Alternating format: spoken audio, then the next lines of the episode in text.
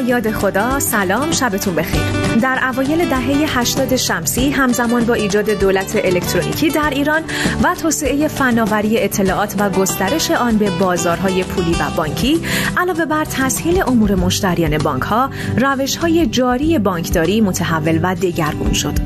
با رشد روزافزون معاملات تجارت الکترونیک در سطح جهان و نیاز تجارت به حضور بانک جهت نقل و انتقال منابع مالی بانکداری الکترونیک به عنوان بخشی تفکیک ناپذیر از تجارت الکترونیک و دارای نقشی اساسی در اجرای آن شد و به جرأت میشه گفت بدون بانکداری الکترونیک تجارت الکترونیک هم محقق نمی‌شد همین چند جمله جذاب در اون سالها باعث شد بانک های ایرانی با درک این مسئله البته با نقشه راهی اشتباه در حوزه کسب و کاری اقدام به خریدهای سخت افزاری برای ارائه سرویس های الکترونیکی کنند. جالب اینجاست چنانچه عملکرد بانک های کشور رو در سالیان گذشته مرور کنید متوجه میشید اگر یک بانک بزرگ اقدام به خرید یک سخت افزار می‌کرد سایر بانک ها هم به سرعت وارد عمل می شدن. و اونها هم بدون توجه به اینکه این سخت افزارها قراره چه نیازی از اونها رو پاسخ بده به منظور اینکه از قافله عقب نمونن اقدام به خریدای سنگین در این حوزه می‌کردن. اینکه چرا بانک های دولتی ما از جیب بیت المال در سالهای اخیر خریدهای سخت افزاری بدون توجه به بازگشت سرمایه کردن اینکه تا چه میزان این خریدها بر اساس نیازهای واقعی اونها بوده و نهایتا پشت پرده خریدهای سخت افزاری در نظام بانکی چیه؟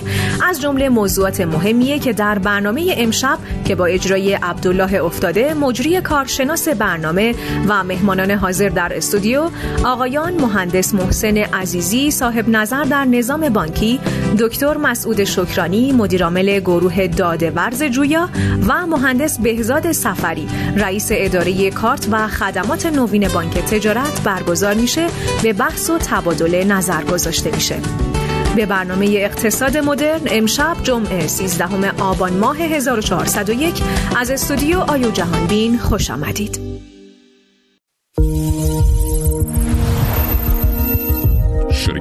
راهبرد هوشمند شهر شما را به دیدن این برنامه دعوت می نماید بسم الله الرحمن الرحیم. سلام عرض ادب و شب بخیر خدمت بینندگان عزیز. امیدوارم هر کجا که هستید سالم و تندرست باشید. مرسی که یک بار دیگه برنامه ما رو قبول زحمت کردید.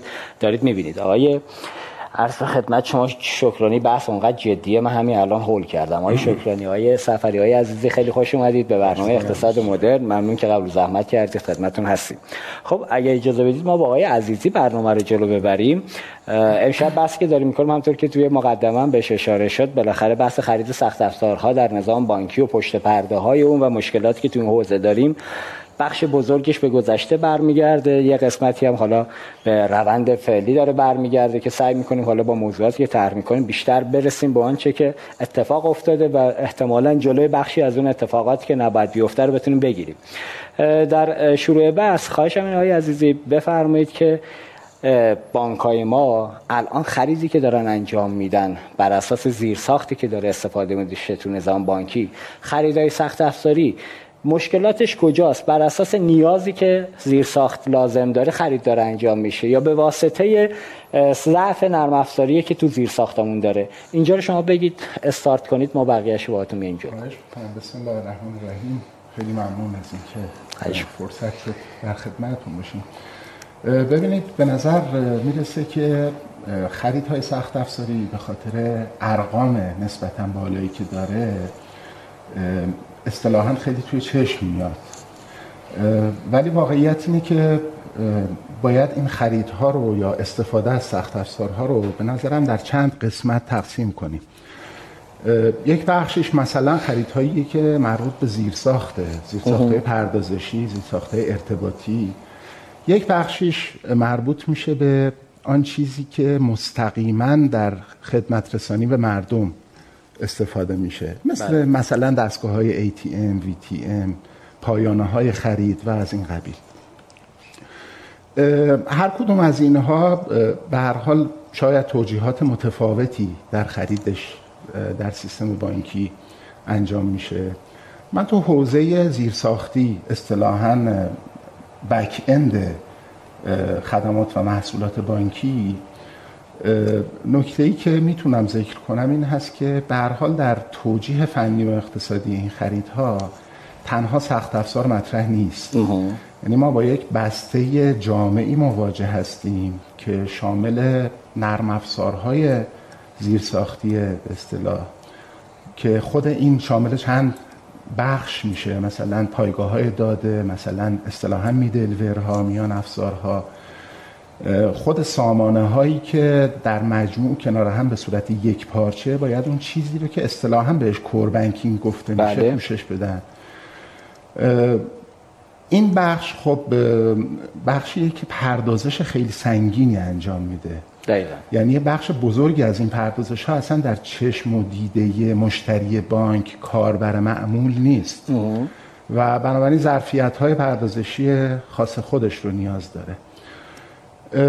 شاید بشه گفت یکی از نکاتی که باید در نظر گرفته می شده از قدیم این بوده که هماهنگی این زیرساختهای پردازشی با نرم افزارهای در واقع حالا زیرساختی اسمش رو گذاشتیم الان بله. چقدر هستش متاسفانه خب به دلیل مسائل عدیده که کشور باهاش مواجهه و به طبع اون سیستم بانکی هم باهاش مواجهه به طبع اون بانک ها باهاش مواجه هستن.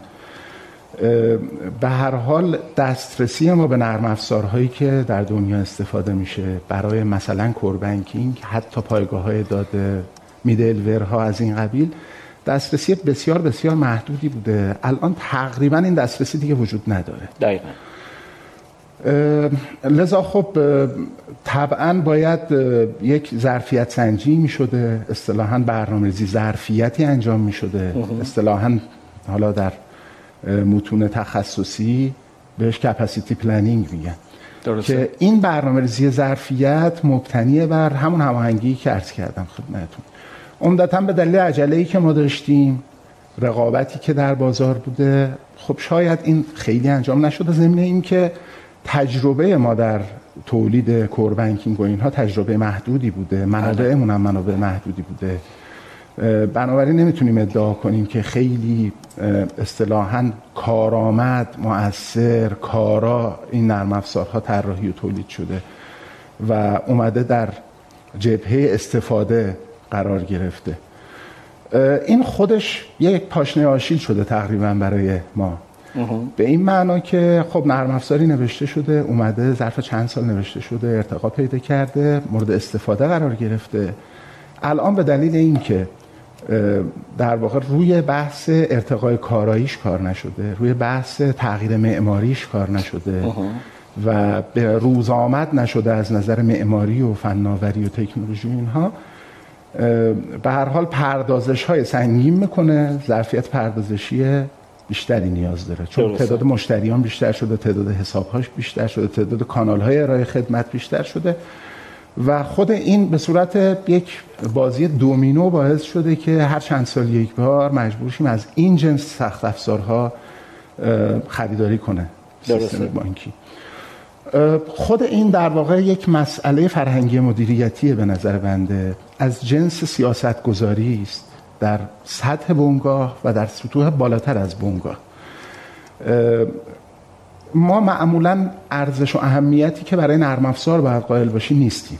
دقیقا. در کشورمون اینجوریه. در سیستم بانکیمون هم طبیعتا علتش فکر کنم درهای بسته مملکت ما و نبود رقابت بسته مملکت یکی از عللش کمبود منابعی که ما نیاز داریم به خصوص منابع انسانی. خب واقعا جای مماشات و تعارف نیست. و هر حال منابع انسانی منابع انسانی متخصص با تجربه کم بوده همیشه. الان هم که با این سیل مهاجرتی که اتفاق افتاده کمتر هم شده. کار سختی هم هست عزیزی از این که حالا مثلا میگم. الان ما فکر می‌کنم مناقصه جدید الله شکرانی احتمالا توی مناقصات چون حوزه کاریشون هست دقیقتر بتونم بگن.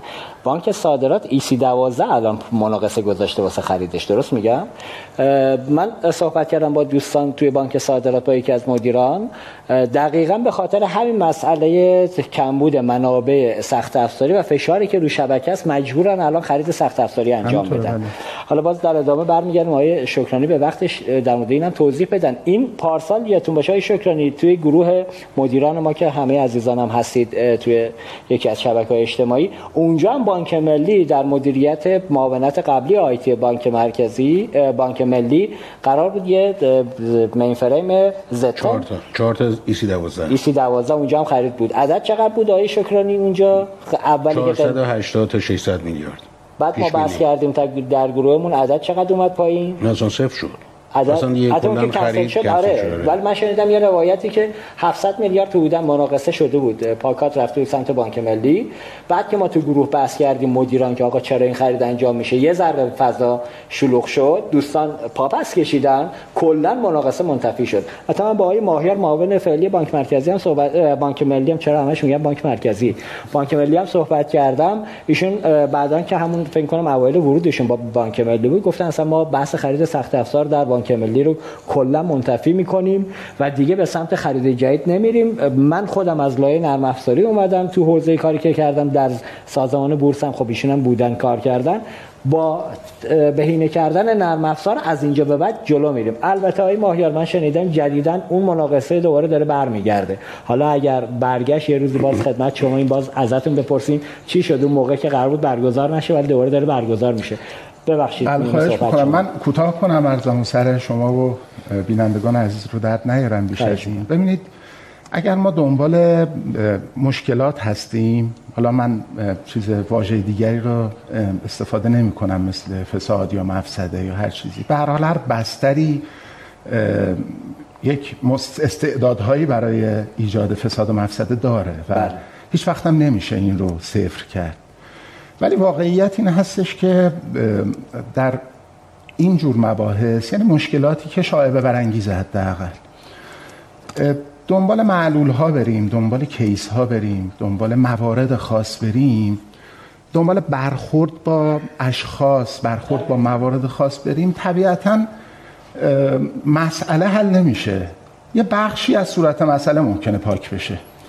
و بعد این لایه ها پیچیده تر میشه. دقیقا.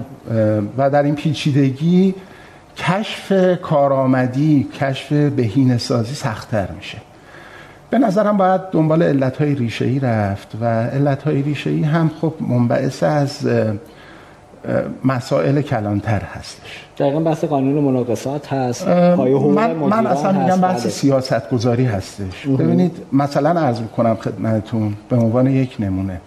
وقتی که به بانک ها سیاست ابلاغ میشه که شما سه تا مرکز داده باید داشته باشید. یک مرکز داده اصلی یک مرکز داده اصطلاحا active active یا hot backup و یک مرکز داده disaster recovery خب ما چند تا بانک داریم؟ سی تا بانک مثلا داریم بله. 90 تا مرکز داده باید ساخته بشه. این مراکز داده باید با تجهیزات ارتباطی و تجهیزات زیرساختی سرور و تج... storage و اینجور چیزا پر بشه دیگه. بله. چون قابل استفاده باید باشه. خب شما به اندازه 90 تا مرکز داده خرید خواهید داشت. آیا این در کلان توجیه پذیره با توجه به فشارهایی که روی سیستم بانکی است به هر حال اقتصاد ما یک اقتصاد بانک محور توقعات از بانک ها زیاده. و در سایر حوزه های کسب و کار بانکی اعداد خیلی خیلی بزرگتر از اعداد خرید سخت افزاره واقعیتش بله. یعنی شما مثلا دو تا از این تسهیلات کلان سررسید گذشته ای که ممکنه سوخت هم شده باشه اصلا میگه قابل برگشت هم نباشه عددش رو بذارید در مقابل یک سال خرید تجهیزات سخت افزاری کل سیستم بانکی اون قابلیت مقایسه رو میشه دید که دقیقا. چقدر قابل مقایسه هستش من فکر می‌کنم که یک عزمی باید جزم بشه که ما در سطح سیاست گذاری یک مفاهیمی رو جا بندازیم و جلوی خریدهای غیر مؤثر بله. گرفته بشه. در این حال زیر ساخت های مؤثر توسعه پیدا بکنه. دقیقا. مثل نرم افزارها حتی. یعنی ما در حوزه نرم افزارهای کوربنکینگ به هر حال انقدر مشکلات روزمره عملیاتی زیاد هست که خود نویسندگان این شرکت هایی که تأمین کننده این نرم افزارها هستن کاملا هم داخلی زحمت هم خیلی کشیده شده هم توی سیستم بانکی هم توی این شرکت ها فرصتی شاید پیدا نمی‌کنم واسه بهین سازی بهین سازی معماری رفتن سمت معماری های جدید. بنابراین مجبوریم اصطلاحا حالا من خیلی آمیانه میگم وصل پینه ای لایه هایی رو توی سطوح یک پارچه سازی ایجاد بکنیم که این نرم افزار بتونه مثلا خدمات جدید رو هم پوشش بده. به نظرم می‌رسه مقداری سمت علت های ریشه ای باید رفت. دقیقا. کما اینکه به هر حال اگر مواردی هستش که شاید برانگیزه یا به نظر می‌رسه از راه های غیر از خرید و تامین سخت افزار هم می‌شود اون مشکلات جاری رو و آینده رو حل کرد. خب روی کردی به سمت اونها هم وجود داشته باشه. عذرخواهی می‌کنم خیلی من اطلاع نه نه خواهش می‌کنم. خیلی data ی مناسبی دارید. حالا بالاخره به قول شما این موارد حاشیه‌ای معمولا اگه مورد به مورد بریم اینا که حذف نمیشن. از شکلی به شکلی دیگه تغییر پیدا می‌کنن. با یه مدل دیگه از یه جا میان بیرون. حالا در مورد مثلا بحث data center رو می‌کنید. ما الان شرکت خدمات انفورماتیک رو داریم. به عنوان شرکت نیمه حاکمیتی دیگه. چون الان بخشش هم تو بورسه نمیشه بگیم 100 درصدی حاکمیتی. بالای 90 درصد تراکنش های نظام بانکی از شاپرک که حالا چون مدیریتش هم سویچش دست خود خدماته به اضافه شتاب داره اونجا مدیریت میشه. نهایتا فکر کنم دو دو یا سه تا هم data center پشتیبان داره. خب اونجایی که میگید 90 تا data center چرا ما واقعا باید تو نظام بانکی تجهیز کنه خب می‌تونستیم سه تا چهار تا data center مرکزی بالاخره بانک ها با هم دیگه میشستن. الان صحبتی هم که الان می‌کنیم همینه دیگه. خیلی از بانک ها رسیدن به نقطه استهلاک جزیره جزیره برای خودشون data center گذاشتن. حالا هر کدام با یه فرمولی. بعضیاشون میری سر وقتش اصلا data center قرار بود تولید بشه. حالا می برمیگردیم. بانک دی مثلا الان فکر می‌کنم به عنوان یکی از بانک هایی که اصلا data center هم نداره. در صورتی اصلا تجهیزات هم خرید. یه کانکس هم الان فکر می‌کنم تو جاده مخصوص طبق data یی که من دارم اونجا گذاشتن حالا میگن در حد یه rack اصلا توش storage نذاشتن. فقط یه rack بوده و یه کانکس. اونجا بلا استفاده است. که اینجا هم خودش نشون میده تو بعضی از خریدا اشتباه سیستماتیک اتفاق میفته که آقا چرا این خرید این مدلی اتفاق افتاد؟ اینجا به نظرم نظام بانکی برسه به نقطه اشتراکی که آقا بیایم با هم متحد بشیم. حالا به قولی اتحاد استراتژیک میگن. برای کاهش هزینه ها که هم به نفع بانک هم به نفع مملکته. این هزینه ها رو کاهش بدن. بالاخره نشه اینکه حالا یه شکرانی هم به عنوان یکی از نماینده های حوزه سخت افزار بالاخره برای سخت افزار فروش ها خیلی جذاب تعداد زیاد. ولی اونم اگر بقولی بدونن همه صرف و صلاح مملکت رو بهش توجه کنن قطعا به یه جای درست و منطقی می‌رسه. آقای سفری برسیم به شما. ما یه بخش بزرگی از تجهیزات بانکی رو که می‌خریم عملا میریم سمت این که بالاخره سرویس بدیم به مردم. بله. حالا این سرویس یه جایی هست صحبت از ارائه سرویس ملی می شود که آقا ما هزینه ای رو انجام میدیم ناچاریم هزینه ای رو بکنیم توی پروژه‌ای که برگشت سرمایه هم نداره. ولی یه جایی میام خرید انجام میدیم. به عنوان مثال کشلیس یکی از بانک‌های بزرگ ما بانک ملی.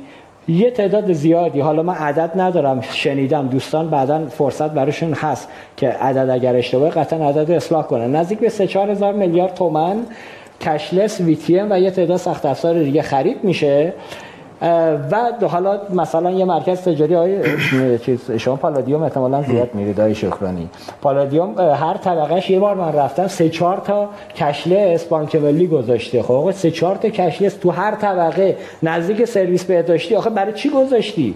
این منطق حساب کتابیش کجاست؟ آیا گذاشتی که دسترسی مردم به سرویس های بانکی تو هر طبقه چهار تا کشلس باشه یا نه موضوع چیز دیگری بوده. اینجا شما بفرمایید قصه از چه قراره ممنون میشن خواهش می‌کنم. بسم الله الرحمن الرحیم. بعدم از سلام و ادب و احترام دارم خدمت اساتید محترم و بینندگان عزیز.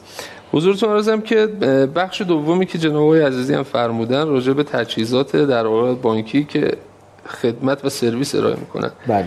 ببینید ما دو تا بحث داریم در این زمینه. یکی اینکه بالاخره ما یک شبکه‌ای داریم که این شبکه احتیاج به نگهداری داره. دقیقا. این شبکه زنده است و چاره نیست برای نگهداری این. باید با یه نرمی در واقع ما این شبکه رو سرپا نگه داریم و نوسازیش کنیم که بتونه خدمت رو ارائه بده. اما خب بحثی که از هم به درستی می‌فهمیم بحث کارایی و بهرهوری این تجهیزاته. آیا لازم هست به این سمت بریم که بعضی از ادوات و device ها رو اضافه کنیم؟ اینجا ضمن احترام با آقای شکرانی البته تو این حوزه فعالیت نمی‌کنه اما کلا در حوزه تامین کنندگان تامین کننده ها یه موقع marketing انجام میدن بازاریابی انجام میدن. یه موقع market making انجام میدن و بازار سازی می‌کنن یکی از ایراداتی که تو این حوزه وجود داره گاهن ما به سمتی میریم که برای این تجهیزات و ادوات بازار سازی می‌کنیم. یه وقتی هم بالاخره الزامات کسب و کاری به وجود میاد که کسب و کار بانک بالاخره می‌خواد سبد محصولاتش تکمیل باشه. و تو این تکمیل بودن سبد محصولات یه هدفی برای خودش در نظر می‌گیره که باید اینها رو در واقع این اهداف رو در واقع بهش برسه. توی این هدف گذاری هم گذاری ها هم مثل همه جا حتی PSP ها که شما بارها بهش پرداختید دچار رقابت های ناسالمی میشن که خب صرفه و صلاح رو شاید در نظر نمی‌گیرن. حالا اشاره فرمودید به cashless ها من عرض می‌کنم. شاید تو این چند سال اخیر اقبال عمومی به خودپردازهای کشلس یا چی؟ بشین فارسیش چی میشه؟ غیر نقد. خودپرداز غیر نقدی. خودپرداز غیر نقدی آره. خودپرداز غیر نقدی اقبال در واقع به این سمت رفت. یک اینکه خب موضوعات مالیاتی به وجود اومد. و مثلا سالها نه دیگه جدیدن اینجوری شده. چند سال اخیره فکر کنم یکی دو سال اخیر خیلی از عید به این طرف هم که سازمان مالیاتی اومد رو پوزا نشست این موضوع پول تو حساب نره کارت کارت به کارت بشه. مثلا تو مرکز تجاری بله. شنیدم خیلی داره جلو میره. این تپ فروکش نکرده هنوز. یعنی نیازی که ما هنوز داره ما اعلام میشه هنوز ما این چیزو نمی‌بینیم محسوس صرف اقتصادی شایی سفری بخشید میونه صحبت. چون شنیدم الان بانک تجارت هم یه مناسبه خرید همین کشلس رو گذاشتید. اگر واقعا خب استقبال از سمت مردم باشه تراک من موضوع اینه تراکنش بخوره کارت به کارت بالاخره سمت بانک از خدماتی که اونجا میدن. حالا هزینه یک cashless نسبت به خود پرداز 100 درصد خیلی پایین تره ولی باز هم همون یه عدد ریالی توش هزینه میشه سرمایه گذاری میشه این سرمایه گذاری باید برگرده. نمیشه که ما فقط بگیم چون بانک بانک ایکس حالا یه مدلی هم تو بانک ما داریم. و قدیم ما تر بودیم تو نظام بانکی نبودیم برام تعجب بود. تو حالا تو حوزه رسانه بودیم تو حوزه ارتباطات. بعد می‌دیدیم مثلا یه بانکی رفت خود پرداز خرید. پشت بندش بقیه بانک‌ها عین موشک حمله می‌کردن بریم خود پرداز بخریم. تب بی تی ام اومد همه بی تی ام دار شدن. کشلس اومد همه کشلس اومدن. این حالا که شما میگید بازارسازی الان منم شنید فهمیدم بعد از اینکه دیتا کامل تر شد یه چند سالی تو حوزه. بله همون حرفی که گفتید بازارسازی میشه توسط فروشنده بله، بله. خب اصل ماجرا اینه. نه که سبد بقالیات دیدید دیگه تو محل میگن آقا ما از هر جنسی یکی هم شده می‌ذاریم. مشتری اومد تو مغازه تو بقالی دست خالی نره. جوری جنس می‌ذاریم. ولی جوری جنس توی خریدای سخت افزاری بانک عددا خیلی درشته. دو دو تا نشه چهار تا گرفتاری ایجاد می‌کنه. حالا شما بفرمایید. بله خدمت عرضم که خب عرض کردم رقابت ناسالم یه موضوعیه که واقعا هست. صنعت بانکی و پرداخت نه تو این حوزه تو همه حوزه شاید هست. و باید بهش پرداخته بشه. تو این تجهیزات و ادوات هم هست. ولی متاسفانه میگن ظلم علسویه عدل دیگه. بله. یه وقتی شما خودتون توی بانکی قرار بدید مثلا عرض می‌کنم همه شعب بانک دارن توی در واقع صدور کارت آنی انجام میدن و مثلا یک بانک میگه نه به صرفه نیست نمی‌خوام انجام بدم. انتظاری که مشتری ها در واقع از اون بانک دارن این بانک رو ناچار می‌کنه تا به اون سمت بره یا جوری جنس. گاهن هم هم تو حوزه PSP هم تو حوزه دستگاه های خودپرداز و ادوات مشابه بانک میگه برای من این به صرفه است. ولو اینکه تراکنشی نداره اما این مشتری پیش من منابعی رو داره یا اعتباری رو در واقع پیش من داره که برای من میصرفه حتی دستگاهی رو بذارم بدون تراکنش. حالا اینجا که گفتید اجازه بدید من اینو خواستم جلوتر بریم. حالا که تر موضوع شد همینجا ببندیمش. بله. دو... کجای دنیا؟ در شعب صدور کارت آنی دارن داریم. همین الان در جهان اول. ما حالا میگیم کشورهای بله. حالا اسم نیاریم چی ولی در کشور جهان اول همین الان ما صدور کارتانی داریم. نداریم. ولی عرض کردم دیگه توی صنعتی که همه بانک دارن با این سرعت هم در واقع دارن جلو میرن. چه تو حوزه تامین مواد مصرفیش چه نوسازیش بالاخره پشتیبانیش می‌تونه بانکی بگه نمیرم به این سمت. شاید وقتی جاش که... اون ابتدایی بود که در واقع داشت توسعه پیدا می‌کرد رگولاتور میومد مثلا به جهت حفظ منافع نظام بانکی یه قواعدی رو وضع می‌کرد براش. اونجا آخر من شنیدم خود رگولاتورم پشتش وایساد گفت نه چرا نکنیم؟ در جهت رفاه حال مردم این کارو بکنیم. این حرف درستیه آقای عزیزی؟ بله اون پروژه رو من چون تا حدودی اطلاع دارم ازش. ببینید صدور آنی کارت در شعبه نوآوری یک بانک بود واقعیتش. یعنی حقیقتش نه چیز مفسد آمیزی بود نه مشکل فنی داشت. و اتفاقا اون بانک من اسم نمیارم ولی خب همه می‌دونن کدوم بانکه اون بانک برای اینکه این کار رو انجام بده بانکی بود که پیشتاز بود در سرویس های خدمات جدید به مشتریان بله. مثلا اولین بانکی بود که صندلی گذاشت پشت باجش که مشتری میاد بشینه. سیستم نوبتدهی گذاشت توی بله. شعبه. بانک خصوصی هم بود دیگه. بله بانک خصوصی نداره بانک پارسیان پارسیان بود بله. مشخص. سود رهانی کارت به هر حال بانک پارسیان با تعداد کم شعبه. آره. با تعداد شعبه کم. مشتریانی که نسبتا وفادار بودن خدمات خوب می‌گرفتن. می‌خواست وفاداری مشتریش رو زیاد کنه. و می‌خواست از سهم بگیره بانک های قدیمی. بله و می‌خواست سهم بازار بله. بگیره. بانک پارسیان اینو به عنوان یک نوآوری در واقع پروژه نوآورانه واقعا نوآوری بود در سیستم بانکی یعنی در اون زمان خودش کار نوآورانه ای بود. اتفاقا شاید مثلا یه 5 6 ماهی هم با مقام تنظیمگر با بانک مرکزی بانک پارسیان دائم در گفتگو و صحبت و توجیه و اینا بود تا مجوز رو گرفت. چون تنها مسئله ای که داشتن دو تا مسئله امنیتی بود روی کارت. یکی این که اون سی وی وی تو پشت کارت نخوره باید روی, کارت می‌خوره چون این به هر حال این چاپگرها توان در واقع چاپ پشت و رو نداشت. بله. احتمالا. حال تا اونجایی که تو خاطرم هست.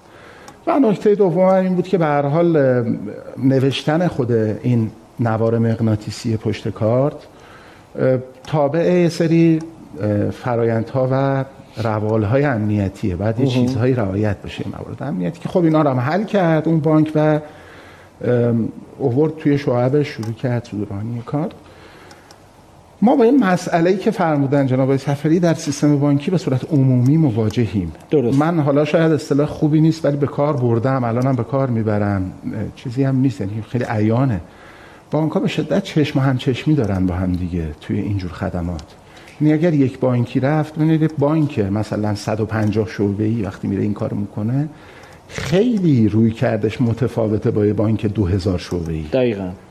یعنی بانک 2000 شعبه ای خب انقدر اصطلاحا مبادی تماس با مشتری داره که و توان در واقع تماس با مشتری داره در سطح یک جغرافیای وسیعی مثل ایران.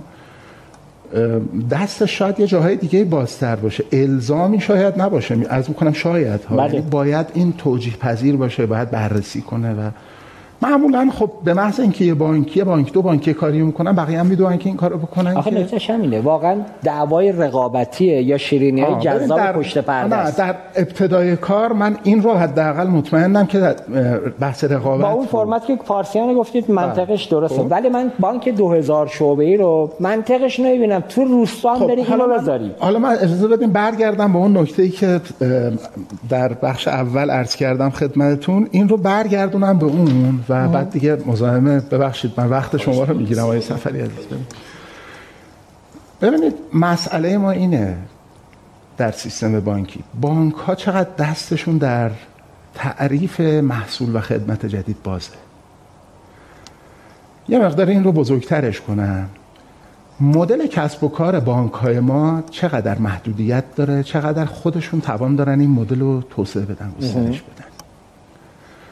واقعیت اینه که ما یک مدل بسته کسب و کار بانکداری داریم که مقام تنظیمگر تقریبا به هیچ وجه اجازه نمیده در سطح محصولات بانکی و مالی این گسترش پیدا بکنه. بله. دائم جلوی گسترش محصولات رو می‌گیره.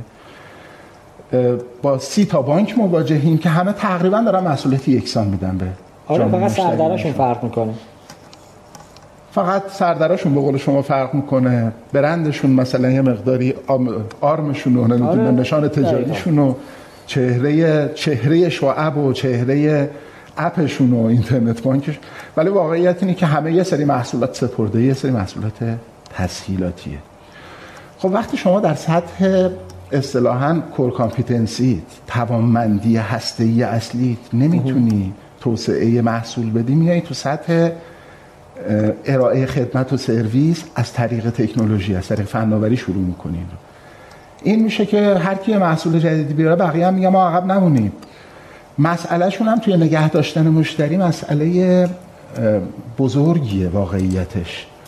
یعنی مشتری به مسابه منابع بانک حساب بله. و بانک ها همه تحت فشار منابع جذب منابع بنابراین به راحتی با یه خط توجیه که آقا این باعث نگهداشت و افزایش منابع میشه هر مدل سخت افزاری رو بخوای دیگه بعدش بانکا یه سوال یعنی نوآوری جدیدی دیگه تو این سطح نمیاد و شما می‌بینید که یک محصولی که اگر در خارج از ایران هم مثلا در بانک های کشورهای دیگه شما فرمودین استفاده میشه به عنوان یک کارت موقت تا زمانی که کارت اصلی مشتری دستش برسد استفاده میشه. به صورت محدود این تبدیل میشه دیگه به یک روندی که همه عادت کردن بهش. دیگه هم نمی‌تونن ورش دارن. خب این دستگاه بعد پنج سال مستحلک میشه. بعد دستگاه جدید جایگزین میشه یا بعد تعمیر میشه. این دائم مواد مصرفیش بله داره خب. تبدیل میشه به یک کسب و کار تقریبا ابدی.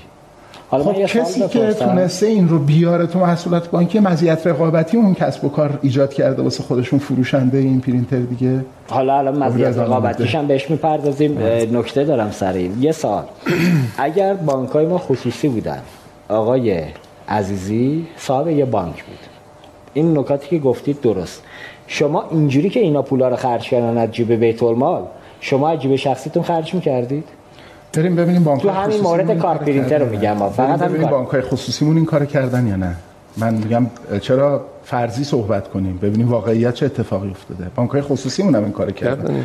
شاید چون واقعا بانک خصوصی آنچنان هم وجود نداره ها نمی‌دونم. همین مسئله رو شاید. حالا خیلی خصوصی نیست خیلی ما داریم مسئله رو دیگه خیلی بزرگش می‌کنیم. آره. خب. یعنی دامنه مسئله رو. کجاست؟ میگم آقا اوکی بحث مزیت رقابتی داریم. منابع می‌خوای منابع بانک ها چند درصدش مردم عام الان تامین می‌کنن؟ چند درصدش حقوقی ها و چند درصد با قول اون دوست بزرگوارمون آقای قالیباف می‌گفت مملکت 4 درصدی 4 درصد کل مملکت رو چیز می‌کنن.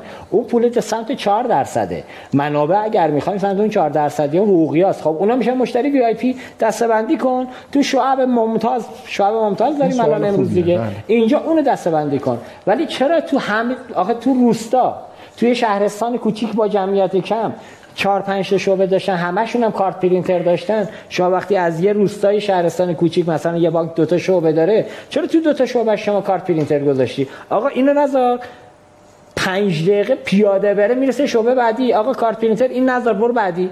ولی وقتی که ما می‌رسیم به سمت منابع بقولی بیت المال گویا سر و نداره که ته نداره دیگه هر چی برمیداری مگه اینکه یه روزی تموم شه متاسفانه این بیت الماله برمیداری دلت نمیسوزه که خرج می‌کنی. من خیلی چیز شد برگردم. این ماجرای کارت پرینتر ابولیست مشخصا. این ابولیسه چجوری اومد تو نظام بانکی؟ دوستان من شنیدم الان چند تا شعبه داریم تو کل کشور حدودا؟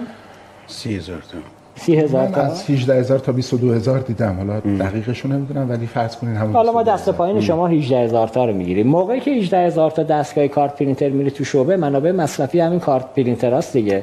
ما 80 میلیون جمعیت داریم نزدیک به 400 450 میلیون کارت دست مردم داریم. توی فضای بسته که ما توی مملکت الان خب این کارتای ما خارج از کشورم کار نمی‌کنه که بگیم آقا برون مرزی داریم می‌بریم میاریم. چرا 450 میلیون کارت دست مردمه؟ منابع مصرفی رو همیش وارد کننده محترمی که الان آورد همون سال دهه 90 اومد کاری کرد. اگر اشتباهه لطفا بگید. من شنیدم شما حالا اگر شنیدید یا تایید کنید یا تکذیب کنید لطفا. قرار شفاف کنید موضوع رو. اولیسی که الان توی شعب بانکا داره کار می‌کنه کارت پرینتر یه چیپست رو پرینتر داره یه چیپست رو ریبونش داره. شما ریبون ابولیسو از فرانسه از آفریقای جنوبی از هر جایی از دنیا برای همین پرینتری که ما تو شعب خودمون داریم ورداری عین همون نمونه رو بیاری بذاری روی این پرینتر میگن کار نمی‌کنه. چرا؟ چون چیپسته نیست. این تایید می‌کنید همچین چیزی رو؟ والا ما نه رو همه برندها ولی رو بعضی از برندها اینو دیدیم. خب دوستان توجیه هم داشتن. مبنی بر اینکه ما این کارو کردیم که حالا واقعا من اولیس رو عرض می‌کنم و من روی برند حالا باید چک کنم چه ولی دیدم این موضوع رو. خب. این که ما اجازه نمیدیم که در واقع مواد مصرفی غیر اصل وارد شه که این اثر خودش رو روی هزینه های پشتیبانی و نگهداری دستگاه خواهد گذاشت. بنابراین با این عنوان این کاری کردن ضمن اینکه ببینید فرمایش شما یه جوری شاید به قولی اگه کلانتر ببینیم بحث بهای تمام شده پول توی بانک ها هست به هر حال همه این تجهیزات و ادوات بانکی روی بهای تمام شده پول تاثیر می‌ذاره. شاید حالا تاثیرش کم باشه به نسبت نرخ سود سپرده ها اینو ولی به هر حال تاثیر داره. ایرادی که در واقع به وجود اومد بعد از اومدن این تیپ دستگاه ها حالا کار دستگاه سود کارت آنی می‌خوام اصطلاح کارت این برنج استفاده نکنم نشد. دستگاه صدور کارت آنی این بود که شما ببینید یه جایی روی این برنده اون عرضی که کردن بازارسازی انحصار به وجود اومد.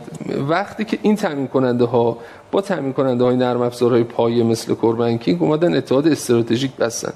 شما امروز برو یه برندی یه نام و نشان تجاری مشخص رو بخوای وارد کنی.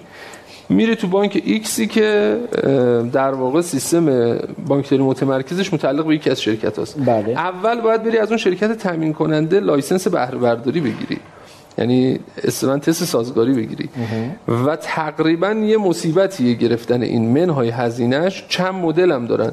میگن به ازای هر دستگاهی که متصل کردی یه عددی باید به من بدی. جداگونه. جداگونه. به تامین کننده نرم افزار.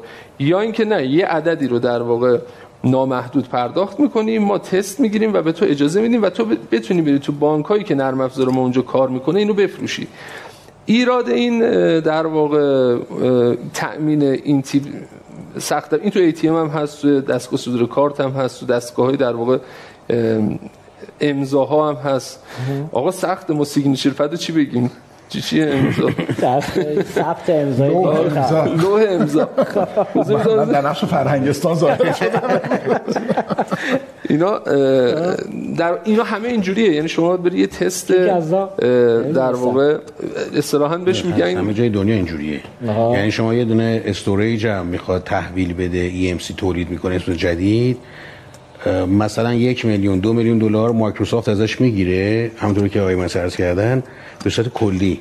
آره که میاره تست می‌کنه و بعد میگه Microsoft certified. بابت این Microsoft certified یا Novell certified یا Unix certified بودن یارو راحت به جنسش میفروشه. بله. اتفاقا اشکال ما مثلا در ارتباط تولیدات داخل همینه. میگیم آقا فلان storage ی که دانشگاه شریف درست کرده کی درست کرده کی درست کرده اشکالی که ایجاد می‌کنه که اینه که certified نیست. این میره میره میره میره یه جایی سر بزنگاه دست کشور می‌ذاره تو حنا. متوجه که در واقع این certification صورت نگرفته. ببخشید عذرخواهی خواهش می‌کنم. عرض می‌کردم بله. توی در واقع تامین این تجهیزات حتی به سمت نوآوریش هم بخوایم بریم. بالاخره یه تجهیز جدیدی بیاد. باز باید بازی بازیگرای در واقع تامین کننده‌های نرم افزارهای پایه اینا هماهنگ بشن. من کیس داشتم که شرکت تامین کننده نرم افزار پایه یا بانک تهران نامه زده رسما نامه زده گفته ما این تجهیز رو تایید نمی‌کنیم. استفاده کنید ما مسئولیتی نداریم. بعدم پیگیری کردیم دیدیم پشت صحنه اون اتحاد استراتژیک یا اصلا اعتراض داشته به نحوه تعامل با در واقع تیم فنیش. این یکی از مواردی هست. وگرنه خب به هر حال اینکه تعداد کارت ها زیاده بهای تمام شده پول به تبع اون زیاد اینا واقعیت هایی که وجود داره. اشکالش در واقع توی اون انحصاری است که ایجاد میشه.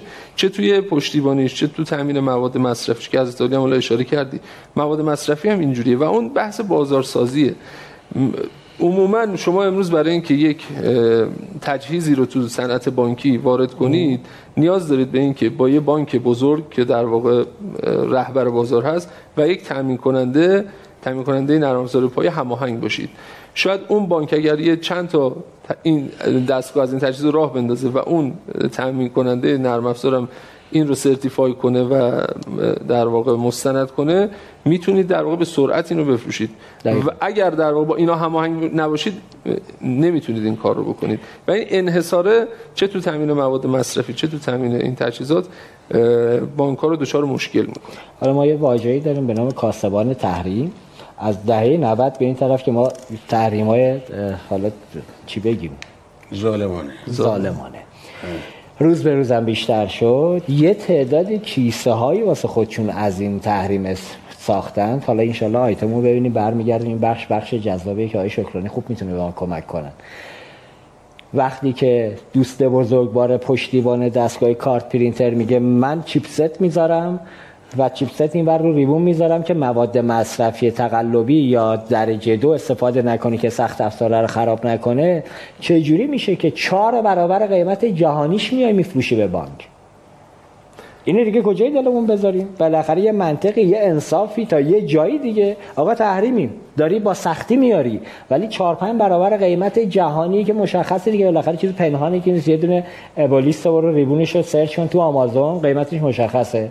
چجوری میشه 4 5 برابر میاد تو مناقصه ای که بانک‌ها مناقصه می‌ذارن دیگه؟ هیچ کسی هم جز این بنده خدا توی یک دهه اخیر جز یکی شنیدم یه شرکتی سال 99 یا 98 برای بانک شهر برای اولین بار اونم به واسطه ارتباطاتی که توی انگلیس داشت فشار انداخت از سمت اتحادیه اروپا رو شرکت ابولیس که بیخود داری انحصاری برای یکی بازار انحصاری ایجاد می‌کنی تونست یه تعداد برای بانک شهر بیاره که اون شرکت توی بانک معظم دیگری که عدد درشتی اومده بود مناقصه گذاشته بود اومد وارد بشه که با یه عدد 47 یورو ابولیس بفروشه ریبون. بانک محترم به یه واسطه شرکت رو بیرون کرد نفر همیشگی با عدد 80 یورو تو هر ریبون برنده شد.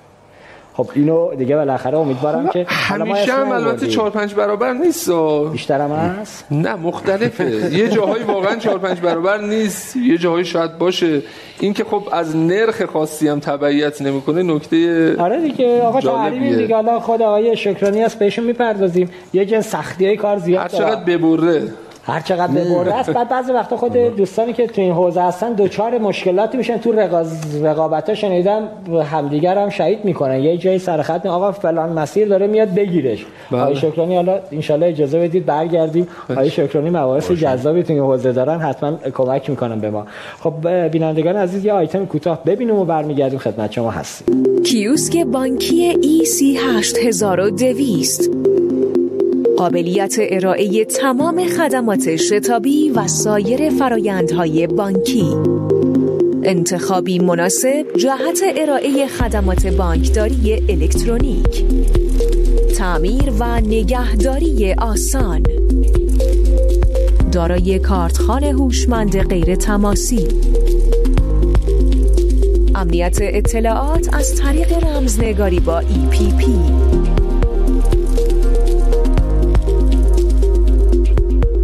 قابلیت ایجاد نرم افزارهای کاربردی ارزش افزوده. شرکت توسعه خدمات الکترونیکی آدونیس. خب دوباره خسته نباشید میگم خدمت بینندگان عزیز و بینندگان جدید که به جمع ما پیوستد. خدا قوت به مهمانان عزیز. خب رسیدیم به جاهای همیشه جذاب برنامه جای سخت ما آیتم اولی که رد می‌کنیم تقریبا گرم شده برنامه. آقای شکرانی من نگم دیگه هر چی دل تنگت می‌خواهد. بگو البته که حالا ما رو حضور حضرت علی هم که الان احتمالا بقیه بگن آقا بقیه کجا؟ سخت افزار فروش ها بعضیاشون رو دعوت کردیم نیومدن. آقای شکرانی چون مرد شفافی است. همه به صراحت می‌شناسن آقای شکرانی رو تو صنعت بانکی اون که من بقیه شنیدم. امروز قرار روز سختی داشته باشن. سوالات سختی هم ازشون می‌پرسیم. ولی من فکر کنم به سوال ما نرسه. خودش میگه آقای شکرانی. آقا بفرمایید شما ابهاماتی که پشت سرتون هست روبروتون هست در مورد همین چیزایی که ما در مورد بقیه گفتیم بخشش هم در مورد شما میگن. شما بگید اصل ماجرا از چه قرار قربان؟ خب بذار من اول از همه بسم الله الرحمن الرحیم. عرض سلام و در واقع خسته نباشید به بینندگان و حاضرین عزیز. ببین یه اکوسیستم کامله از همه چیز. یعنی حالا جام سفری فرمودن بازارسازی. من میگم اینا همش زاد و ولده. یعنی مثلا شما شب عید یهو می‌بینی یه عده شروع کنن ماه قرمز فروختن. روز سوم عید هم دیگه ماه قرمز فروش پیدا نمی کنی اساسا ما شغلی به نام ماه قرمز فروشی در طول سال نداریم این فصلی است. رگولاتور میاد یه قانون می‌ذاره میگه آقا هر کی اومد کارت کشید روی پوز یکی دیگه 250 تومن تو باید بدی به اون. خب حالا من یه مثال می‌زنم. آقا یه سوپری مثل مثلا رفاه. در روز هزار تا کارت میاد می‌کشه رو دستگاه. هزار تا 250 تومن میشه 250 هزار تومن. یه زمانی زمانی که خدا بیامرز دلار هزار تومن بود این پوزه بوده 800 هزار تومن. شما یک بیزینس در کره زمین تعریف کن که آر یا بازگشت سرمایش چهار روز باشه. من جای بانک باشم بانک خصوصی پرسیدی؟ بله. من 800 که هیچی. یک و 600 هم می‌خرم که زودتر از آقای عزیزی پوزمو بذارم تو رفاه. دو هفته یه بارم بچه رو میفرستم برن اونجا. یکی یه سکه بدن به یارو چیزیه که مال ایشون رو بذاره زیر میز مال منو بذاره بالا. کاری که الان می‌کنه. چهار روز که بالا باشه پول دستگاه در اومده است. خب میشه business model دیگه. و اساسا میشه بحث عرضه و تقاضا. یا مثلا سر قضیه ribbon که داری میگی این ribbon لامصب تاریخ داره. بیام الان تو انبار خودم بالای چند میلیارد متر ribbon تاریخ گذشته تحویلم که هیچ کارش هم نمی‌تونم بکنم. چرا؟ به خاطر اینکه بانک های ما صدا و سیما نمی‌دونم اون یکی اون یکی هیچ کدومشون به فکر نیستن که آقا اون نگه داره. من باید نگه دارم. تکونم بخورم زمانتنامه داره. میگی بدنش من باید تو انبارم نگه دارم؟ حالا بعضی وقتش هم میمونه تاریخش هم میگذره باید چیکار کنی؟ و بعد خطراتش آقا دلاری که هزار تومنه در کمتر از دو هفته میشه 2500 تومن. دلاری که چهار تومنه در اه، 21 فروردین در اه، 15 شهریور میشه 19 هزار تومن. من چیکار کنم؟ همین الان اصلا یه چیزی بگم. آقا توی کل زنجیره تامین آیتی شرکت پیور خصوصی که بتونه الان 10 میلیون دلار سر میز. اصلا دیگه نموند. هممون نابود شدیم توی این داستان ها اتفاقا این تیکه ای که فکر می‌کنی آقا بخوره و شیرینه و جذابه و اینا نه بابا اینا رو صبح به صبح ما چهار تا سیلی می‌زنیم تو گوش خودمون سرخ بشه بیایم بیرون آبروداری بشه. تا دلت بخواد داستان داریم.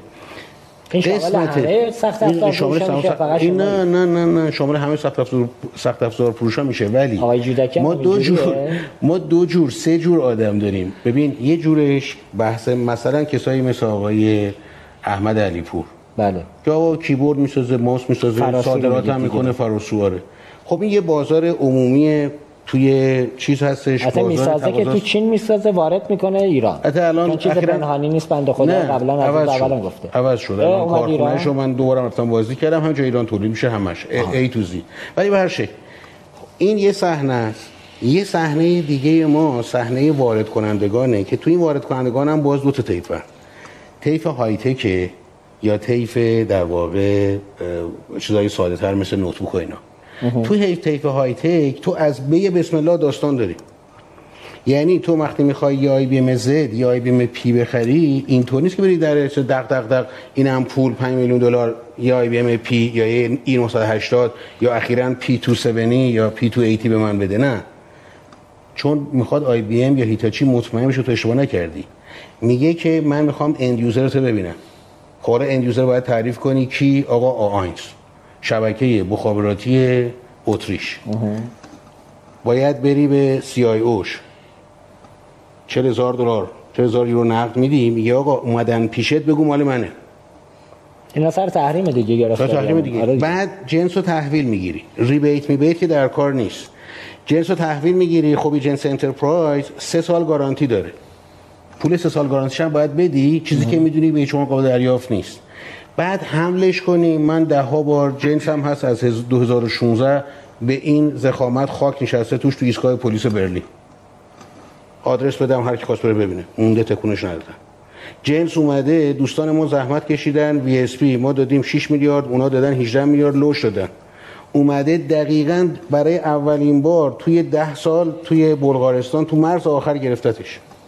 یعنی تا دلت بخواد با خودمون از این پرونده داریم یعنی این کاری بوده که رقبای شما در رقبای ایران ما آره خب حتی اینم باز برمیگرده به بیماری های ساختاری ها چون تو کشور نمیاد منا... چیز چی میگن آینامه مناقصات جدا کنه که آقا تو سرمته حفاری چاه نفت رو نمی‌تونی بری با مناقصه بخری. تو آی بی ام زد رو نمی‌تونی بری با مناقصه بخری. وقتی برمیداری شما مناقصه می‌کنی میگی آقا 96 تا CPU 3 ترابایت رم 60 تا کارت دو پورت FICON روش. حتی روس هم که الان من دارم باشون کار می‌کنم با 60 تا کارت پا... 60 تا کارت FICON نمی‌خرن. 12 تا 16 تا. چرا ما 60 تا کارت FICON می‌خریم؟ شما بگید ما که نیست چون اون کسی که براش می‌نویسه برای اون بانک مثل اینه که تو می‌خوای ماشین بخری منم می‌خوام سه سال باید گارانتی کنم. ماشین رو من با 8 تا چرخ بهت میفروشم. خب. چهار تا چرخ بیشتر نمی‌خوای که. پول چهار تا چرخ هم همین از خودت بگیرم پیش خودت هم هست. فردا رینگش مسئله پیدا کرد پولش خودت دادی زودتر. گیری که من دارم من اونی که میگم صورت مسئله است اینه. میگم آقا فرزن فلان بانک می‌خواد که این دیمندش هست چاره هم نداره. تا یه داشتم میخوندم چند وقت پیش یه 4 5 سال پیش توی ژاپن بود یه بحثی بودش. گفت در 50 سال گذشته هیچ نقطه ای هیچ business ی در کره زمین به اندازه business banking innovation نداشته نوآوری نداشته. اینقدری که در حوزه بانکداری نوآوری بوده در هیچ حوزه دیگری نیست. درسته که ما بانکامون به دلیل اینکه محدودیت زاست یعنی بانک مرکزی به جای اینکه کار رگولاتوری پول انجام بده خودش بیزینس داره. خودش شرکت داری می‌کنه خودش درآمد داره که همین درآمد خودش منبع تورم هم هست. اساسا اون دفعه من با یکی از دوستان آقای دکتر همیشه کاری صحبت می‌کردم می‌گفت من تحقیق کردم غیر از ایران و پاناما هیچ بانک مرکزی دیگری در دنیا دکون نداره برای خودش. محل درآمد نداره. بعد ما میایم اینجا چپ و راست. دوستان یه قوانینی می‌ذارن که هم بانک رو گرفتار می‌کنن هم بانک رو تو در سر بیندازن هم مردم تو در سر بیندازن این تا مشاور خود آقای عزیزی. و هر شکل یه دایره المعارف متحرک. آقا چرا استفاده نمی‌کنی؟ آقای دکتر ربیعی دانشگاه شریف. آقای دکتر شرکت نبض افزار آقای دکتر جمالی. جمالی. دوستان دیگه آقا آدمایی که به هیچ وابسته نیستن. نه سخت افزار فروشن نه نرم افزار فروشن. آقا دعوتش کن بیاد برات بگه داستان چیه. ببین وقتی که ما بهمون فانتوم ندادن وزارت دفاع بردیمش بردش به سمت موشک و بهباد و این حرفا. ما الان چهل سال داریم التماس می‌کنیم. همیشه تکنولوژی عقبتر رو می‌خریم. خب من امروز خدمت دوستانی بودم که قصد دارن EC12 بخرن. بهشون گفتم گفتم آقا تو EC12 داری می‌خری؟ خب این از 2017 چیز شده از خارج شده. در رابطه با برتری این ماشین IBM Z یعنی zero downtime یعنی 99.5 هم نه ها صد صد خالص. یعنی این ماشین تحت هیچ شرایطی نمیخوابه. ولی خیلی چیزای هم هست که خوبه در دنیا. ما نداریم. بابا ما دیگه چیزی چی بابا یه دونه چی اسمش؟ ویزا مستر کارت که دیگه ادبیات زندگی معمولی نداریم. خب دیگه چه اصراری که زد داشته باشیم. و بعد زدی تو داری که نگهداریش هم با خدا علی برکت الله است. شما الان روی EC دوازده اگر book ش رفت book رو مسعود شکرانی هست که بره بخره. حالا من چیز کردم n تا آدم مثل من هستن که برن یه جوری بپیچونن book رو بردن بیان. تحت هیچ شرایطی این book قابل نصب روی دستگاه IBM نیست. چرا؟ برای اینکه IBM از زمان ترامپ این کارو کرده OTP ش کرده. یعنی حتی دیگه کارشناس های خود IBM هم رمز دائم ندارن. رمز یک بار دارن. یعنی میاد بالا سر دستگاه و در واقع اون OTP رو می‌گیره. حالا define میشه این book جدید جایگزین book قبلی میشه. در واقع دستگاهی میاد که شما نمی‌تونی نگهداریش کنی و بعدم سه سال بعدم شما الان روی یک ممیز دوازده هستی. الان نسل جدید z14 2.2.1 به پایین رو support نمی‌کنه. هیچ کدوم از نرم افزارهای ما اینجوری نیست. به همین خاطر من دارم میگم که خریدن زد و اصرار در خرید زد اینجاست که در واقع نگیم مفسده است. یه جوریه که آیه سفری فرمودن بازارسازی. یه نفر میاره مناقصه برگزار میشه. تو مناقصه حالا بعضیا که خیلی باحالن می نویسن تحویل فوری. بعضیا یه خورده می نویسن تحویل دو ماهه ولی فرق نمی‌کنه. تو انبار تو اصلا با این سناریویی که من تعریف کردم چون آی بی ام وقتی زدش رو میفروشه به این دلیل میفروشه که چهار نفرم بذاره باید قرارداد نگهداری ببنده. بله. وقتی قرارداد نگهداری نمیبنده خیلی را دستش نیست برای فروش. بنابراین میره مرتبا با اند یوزر صحبت کنه میاد بیرون. اصلا خود تشریفات آماده سازی خرید این کار خودش 4 5 ماه طول می‌کشه. وقتی تو ایران میگن که آقا دو ماه سه ماه چهار ماه یعنی که دستگاه اینجاست دیگه. یا دستگاه تو انبار من تو ترکیه است که در واقع است؟ بفهم. من جا داره تشکر کنم از جناب شکرانی و بقیه همکارانشون که تو صنعت فعالیت می‌کنن. واقعا تو این سالهایی که ما تحریم ظالمانه بودیم خیلی به ما کمک کردن و واقعا از گاهن از جان گذشتگی کردن. این سری تجهیزاتی و ما خودمون با آقای شکرانی تجهیزاتی رو در واقع داشتیم استفاده می‌کردیم توی پروژه‌ای که بهشون گفته بودن اینا کاربرد نظامی داره خاطرشون هست. با چه ظرافت و با چه مشکلاتی ایشون تونستن تجهیزات رو بیارن تو ایران. ما واقعا ممنونیم از آقای شکرانی و همه تامین آره، کننده که کمک کردن. ولی یه نکته وجود داره. آقای شکرانی ببینید حالا همکاران از بانک صادرا که من در جریان نیستم ولی کلی عرض می‌کنم. شما چطور می‌تونید مثلا در کنم تامین کننده پیمانکار کورتون میاد میگه آقا این سیستمی که شما داشتید تا مثلا سه ماه دیگه بیشتر تاباوری نداره. منم فقط فلان دستگاه فلان استوریج رو می‌خوام. بعد میری بازار رو بررسی می‌کنی میری فلان تامین کننده که اتفاقا اتحاد استراتژیک داره باش موجود داره. خب یعنی گاهم بانک ها هم دستشون بسته است. بعد از اون تازه ما باید بریم تو نهادهای نظارتی جواب پس بدیم. یا چرا اینو خریدی؟ چه جوری شد خریدی؟ من یه موضوعی اگه گام به گام بریم یه نیاز سنجیه که اونجا عرض می‌کنم بازارسازی. این که آقا نیاز سنجی من چی می‌خوام؟ من الان باید برم سمت ایسی 12 باید برم نمی‌دونم روی زد باید برم سمت سی باید برم سمت هیتا اینا واقعا این تو این حوزه قطعا بازارسازی اتفاق میفته بین تعمین کننده های نرم افزار و سخت افزار و اینها با هم در اتحاد استراتژیک دارن در خیلی خیلی از جاها. بعد از اون در واقع میایم تو بحث هم قانون مناقصاتی که اشاره کردید. عددها به شدت بالاست. اونجا خب باید ناگزیر مناقصه عمومی برگزار کنیم. و خب کارشناسانی که حالا محدود کارشناسایی که تو صنعت باقی موندن های افتاده. شما می‌دونید بله. تو این حوزه حالا آقای شکرانی هم می‌دونه خودش درگیر درگیر موضوع بوده که واقعا به سرعت اینا فرارن میرن.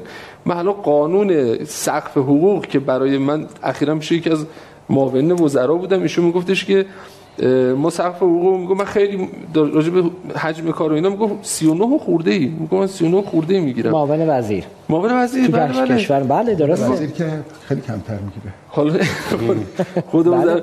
بعد من چه جوری برم؟ مثلا از یه سازمانی که بالاترین ردش مدیر عاملش داره مثلا 30 تومن 40 تومن حقوق می‌گیره من برم یه DBA بیارم که مثلا 50 60 تومن اونم part time فقط میاد سر کار.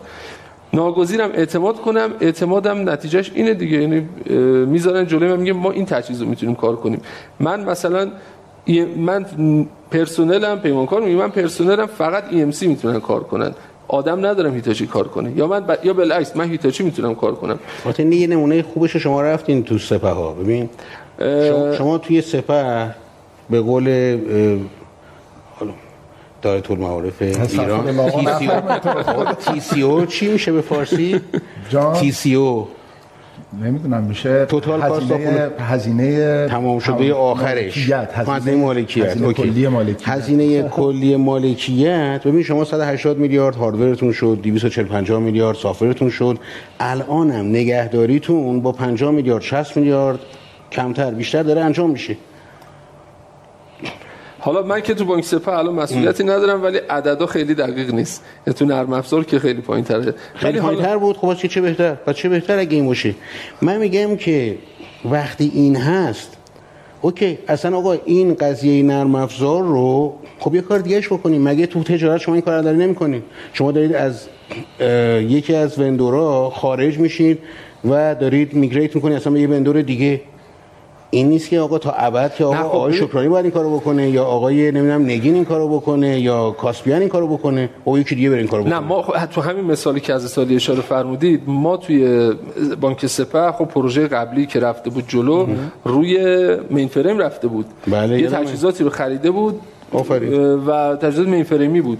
وقتی رفت یه سولوشن دیگه انتخاب کرد ناگزیر شد از اینکه این تجهیزات مین فریمی رو بفروشه و برای تجهیزات در واقع حوزه HP و EMC و اینا رو بخره. اما تو تجارت خب موضوع نه. الان رو mainframe داره میره روی, روی solution یا روی راهکار باز mainframe ی اگر اونجا این کارو می‌کرد ناگزیر بود عوض کنه. یعنی شما حق انتخاب نداری. از این منظر که انتخاب کنی. خب من این نرم افزار می‌خوام. فارغ از در واقع سخت افزار و تجهیزاتش. سخت افزار و تجهیزات روی نرم افزاره. یعنی یکی از بحثا اینه بعد در ادامه که میری برای توسعه و نگهداری همونجور که از اشاره فرمودید راجع به نسل‌های مختلف مین فریم که الان چرا این نسل رو می‌خریم مجبوریم بریم. ما یه جاهایی خب مثلا نسخه سیستم عامل اون زد از یه ورژنی به بعد یه چیزا رو ساپورت نمی‌کنه. می‌خوایم ارتقا بدیم ناگزیر باید سخت افزار هم ارتقا بدیم باید storage هم ارتقا بدیم. شما نرم افزارتون support نمی‌کنه.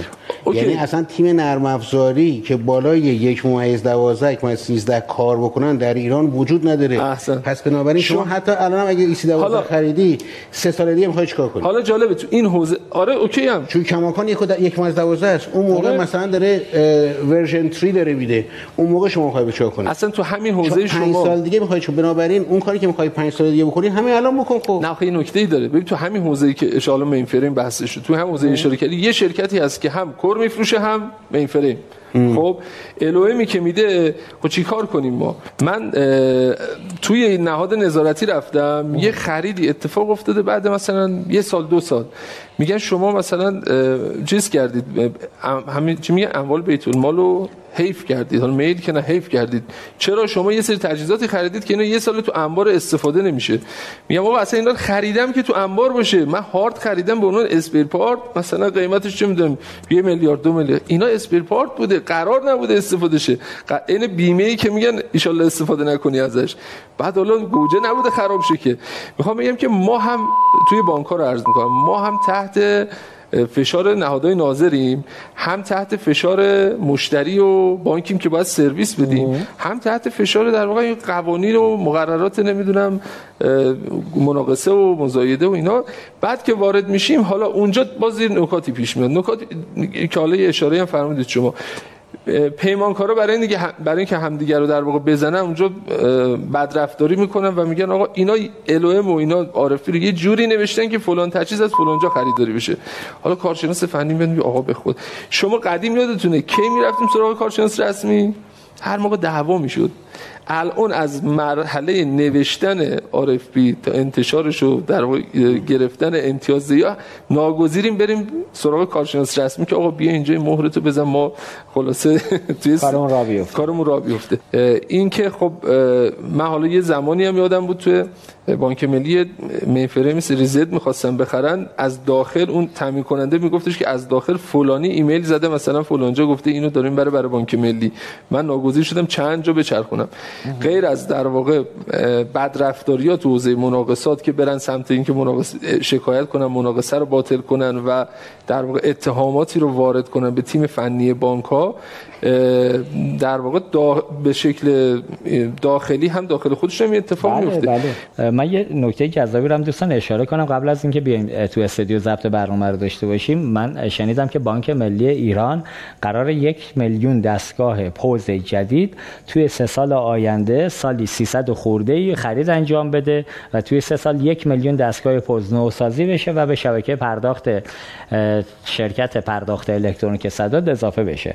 واقعیتش برای اینکه این صحت سقم این خبر رو بتونم در بیارم قبل از برنامه پیام دادم به آقای ماهیار که آقای ماهیار همچی چیزی ما شنیدیم که این مصوبه توسط بانک ملی صادر شده. تایید میفرمایید؟ ایشون به صراحت گفتن که خیر تکسیب می‌کنم. بعدا من با یکی دو تا دیگه از مدیرای بانک تو لایه میانی مطرح موضوع کردم به صراحت و به دقت موضوع رو تایید کردم و گفتم بله همچین مصوبه ای صادر شده و قرار هستش که تا سه سال آینده بانک ملی یک میلیون دستگاه پوز جدید خریداری کنه. آقای ماهیار من خواهشم اینه که اگر واقعا این مصوبه وجود نداره و حرف حرف کذبیه. خب رسما اعلامش کنه که این شبهه هم برداشته بشه. به هر حال خرید از یک میلیون دستگاه پست. با عدد حداقلی اگر کف کفش دو میلیون بگیریم دو هزار میلیارد تومن از جیب بیت المال سخت افزار خریداری بشه. اگر که تکسیب میشه لطفا تکسیب بفرمایید. چون اینو من نه تنها از مدیران بانک ملی بلکه از بسیاری از مدیران حوزه صنعت پرداخت پرسیدم تایید کردن این خبر همه جا پیچیده. ولی اگر هست چرا تکسیب می‌کنید برادر من؟ وقتی تکسیب می‌کنید شبهه ایجاد می‌کنه. لطفا وقتی رسانه یه سوالی رو می‌پرسه شفاف و دقیق پاسخ بدید که خدایی نکرده شبهه ایجاد نشه که مسببه ای که رسما وجود داره رو بخواید تکسیب کنید. این از این موضوع. یه نکته دیگه هم که وجود داره ما تو مسببه اخیر که بانک مرکزی برای شرکت های پرداخت صادر کرده که عملا می‌خواد مجوز قرارداد جدید صادر کنه به سراحت اشاره کرده که شرکت های جدیدی که میان برای دریافت مجوز بیشتر از 500 هزار تا دستگاه پوز نمی‌تونن نصب بکنن. شرکت های فعلی که الان مجوز دارن و دارن کار می‌کنن به اونم اشاره کرده و با سراحت اعلام کرده که این شرکت هایی که الان بالاتر از 500 هزار تا دستگاه پوز منصوبه دارن تو شبکه پرداخت تا سه سال آینده باید به زیر 500 هزار دستگاه خودشون رو عملا تعداد دستگاه رو کاهش بدن و بیان زیر عدد 500 هزار تا. چه جوری میشه؟ بانک ملی به جایی که بیاد توی مسیر توسعه که الان همه صحبت از این می‌کنن که آقا حداقل پوز خرید جدید خریداری نکنیم در توسعه بیایم از فناوری های جدید استفاده کنیم. به هر حال این برگشت به گذشته و خرید سخت افزار. با این وضعیت بانک ملی که حالا یکی میگه 80 هزار تا یکی میگه 70 هزار تا یکی میگه 60 هزار میلیارد تومن زیان انباشته داره 2000 میلیارد هم اینجا از جیب بیت المال صرف خریدی بشه که احتمالاً برگشت سرمایه‌اش هم در مقطع فعلی که بازار هم اشباه هست خیلی قابل توجه نخواهد بود. به نظرم جا داره که مدیران ارشد بانک ملی یه تجدید نظری بکنن. اگر این موضوع هست این موضوع رو به شکلی برطرف بکنن. خب من قبل از اینکه از آقای عزیزی سال بعدی رو بپرسم. یه میان برنامه کوتاه بینندگان ببینند و خیلی دوباره خدمتشون برمیگردیم.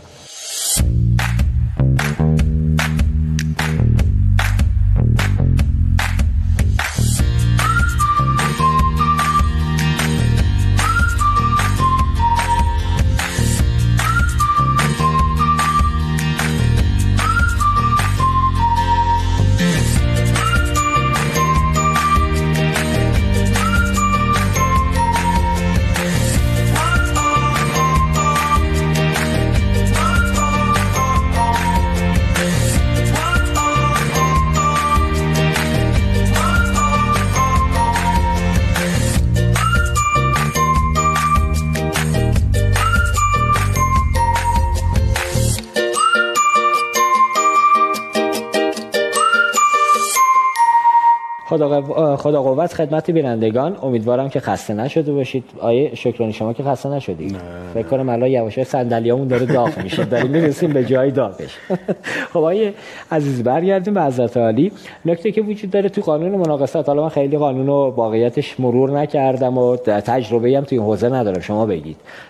که خیلی المان قیمت موثر توی برنده شدن تو مناقصه.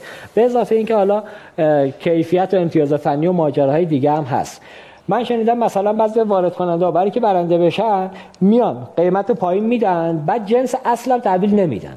بعد از اون طرف هم ما امکان اصالت سنجی رو هم نداریم بعد از اینکه خریدم انجام میشه که الان بعضیا میرن یه جنس قلابی رو با همون مارک با همون مدل ریبرند می‌کنن. ور میدارن میان میدن به بانک و عملا یه زمانت تعویض مادام العمر میدن یا شش ماه یه ساله میدن که اگه این خراب شد اونقدر ارزون تموم میشه که جایگزین یه پک کامل دوباره به بانک میدن.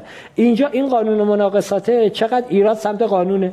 چرا نمیریم سمت اصلاح قانون؟ همون نکته که اول برنامه گفتید بیایم ریشه رو درست کنیم. فارغ از موضوعاتی که حالا مدل شده یا داریم در موردش نمونه صحبت می‌کنیم اون ریشه رو چیکار باید کرد؟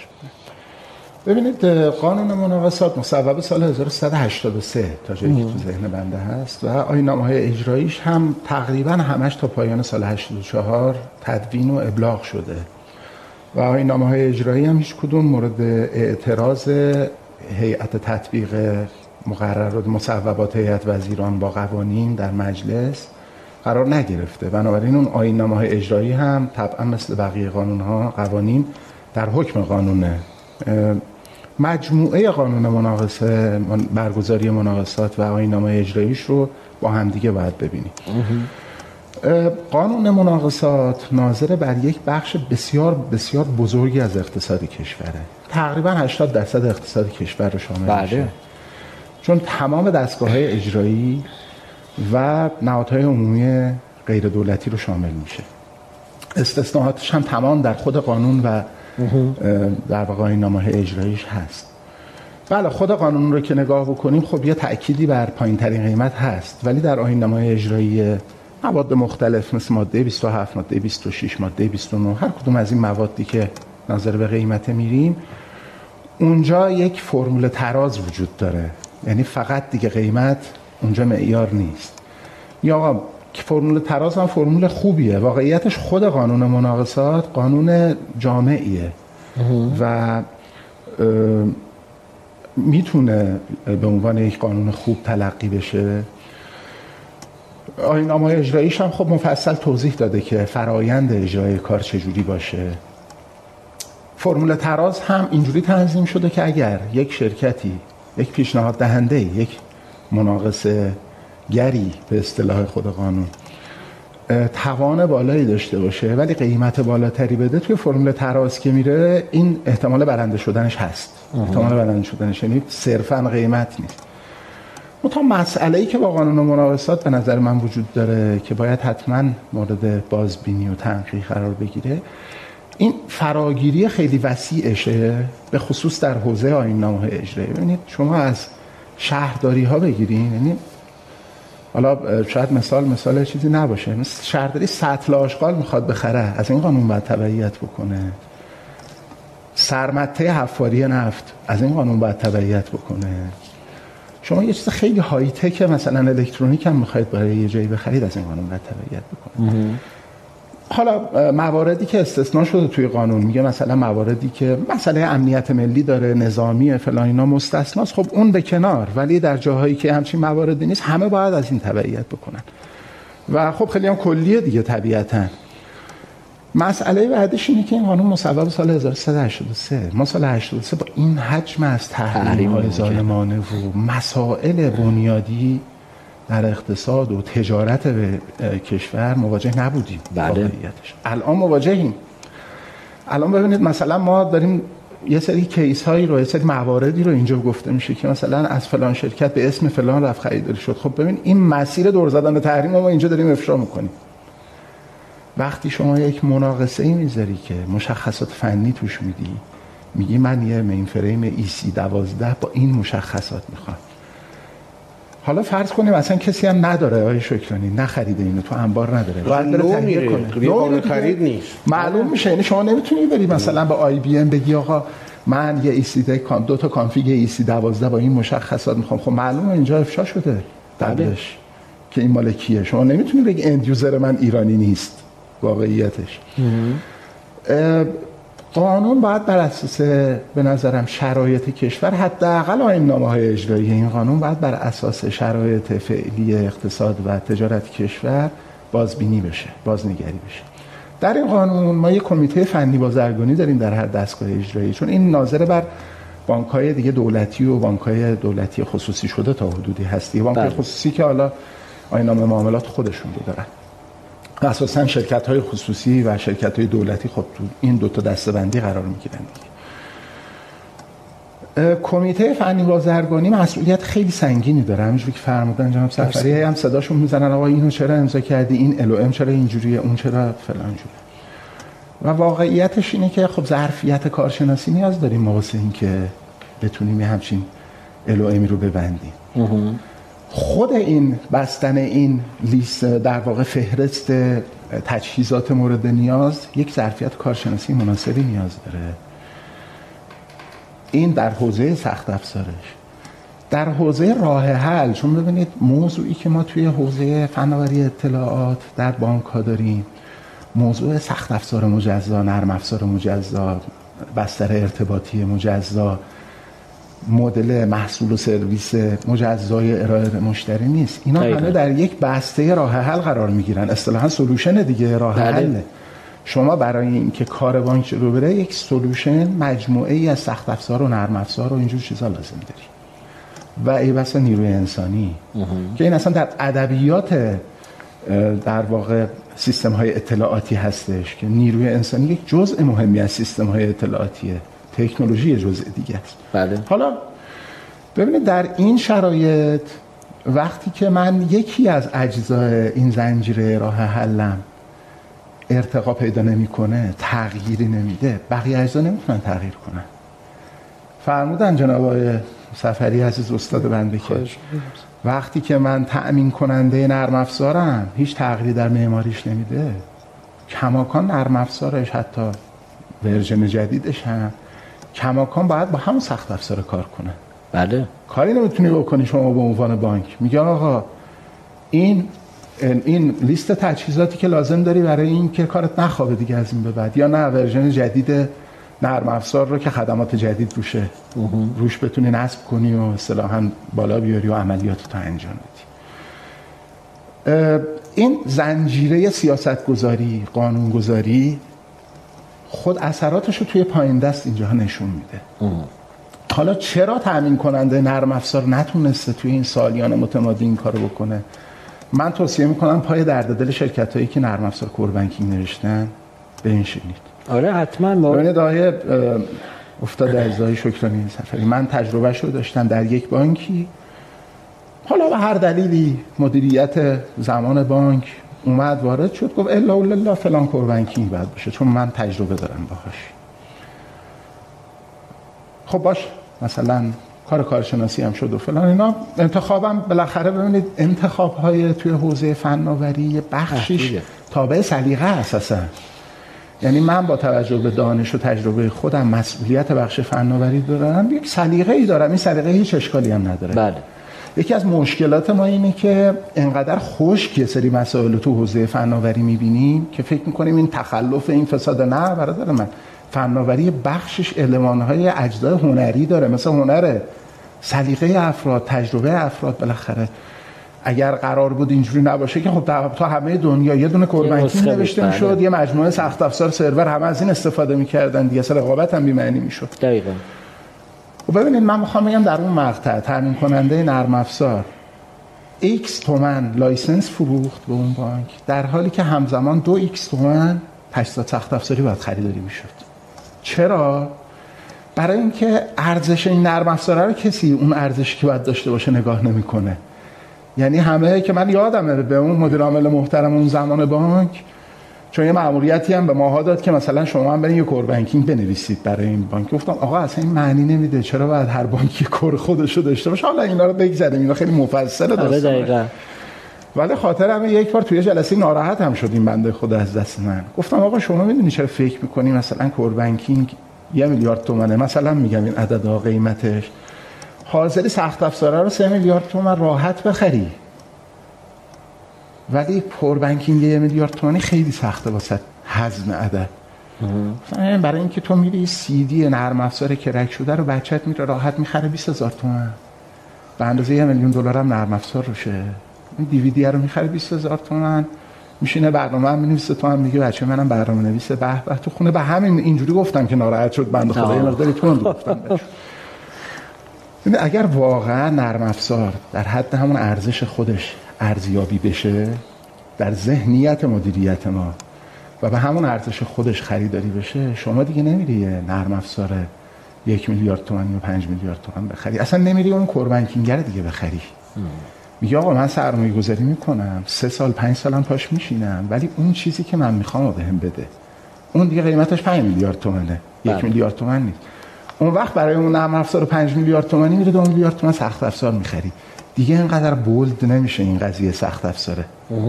اینقدر برجسته و توی چشم نمیاد که حالا هزار تا شایبه هم روش به وجود بیاد که بعضی از شایبه هم درسته من نمی‌خوام بگم غلطه. بالاخره در فضایی که اینقدر محدودیت هست در اقتصادی که واقعا رقابتی نیست بالاخره زمینه مفسد و فساد هم وجود داره دیگه. بالاخره یه عده‌ای هم این کارو می‌کنن دیگه. همه رو که نمیشه متهم کرد ولی بالاخره این اتفاقا هم میفته دقیقاً.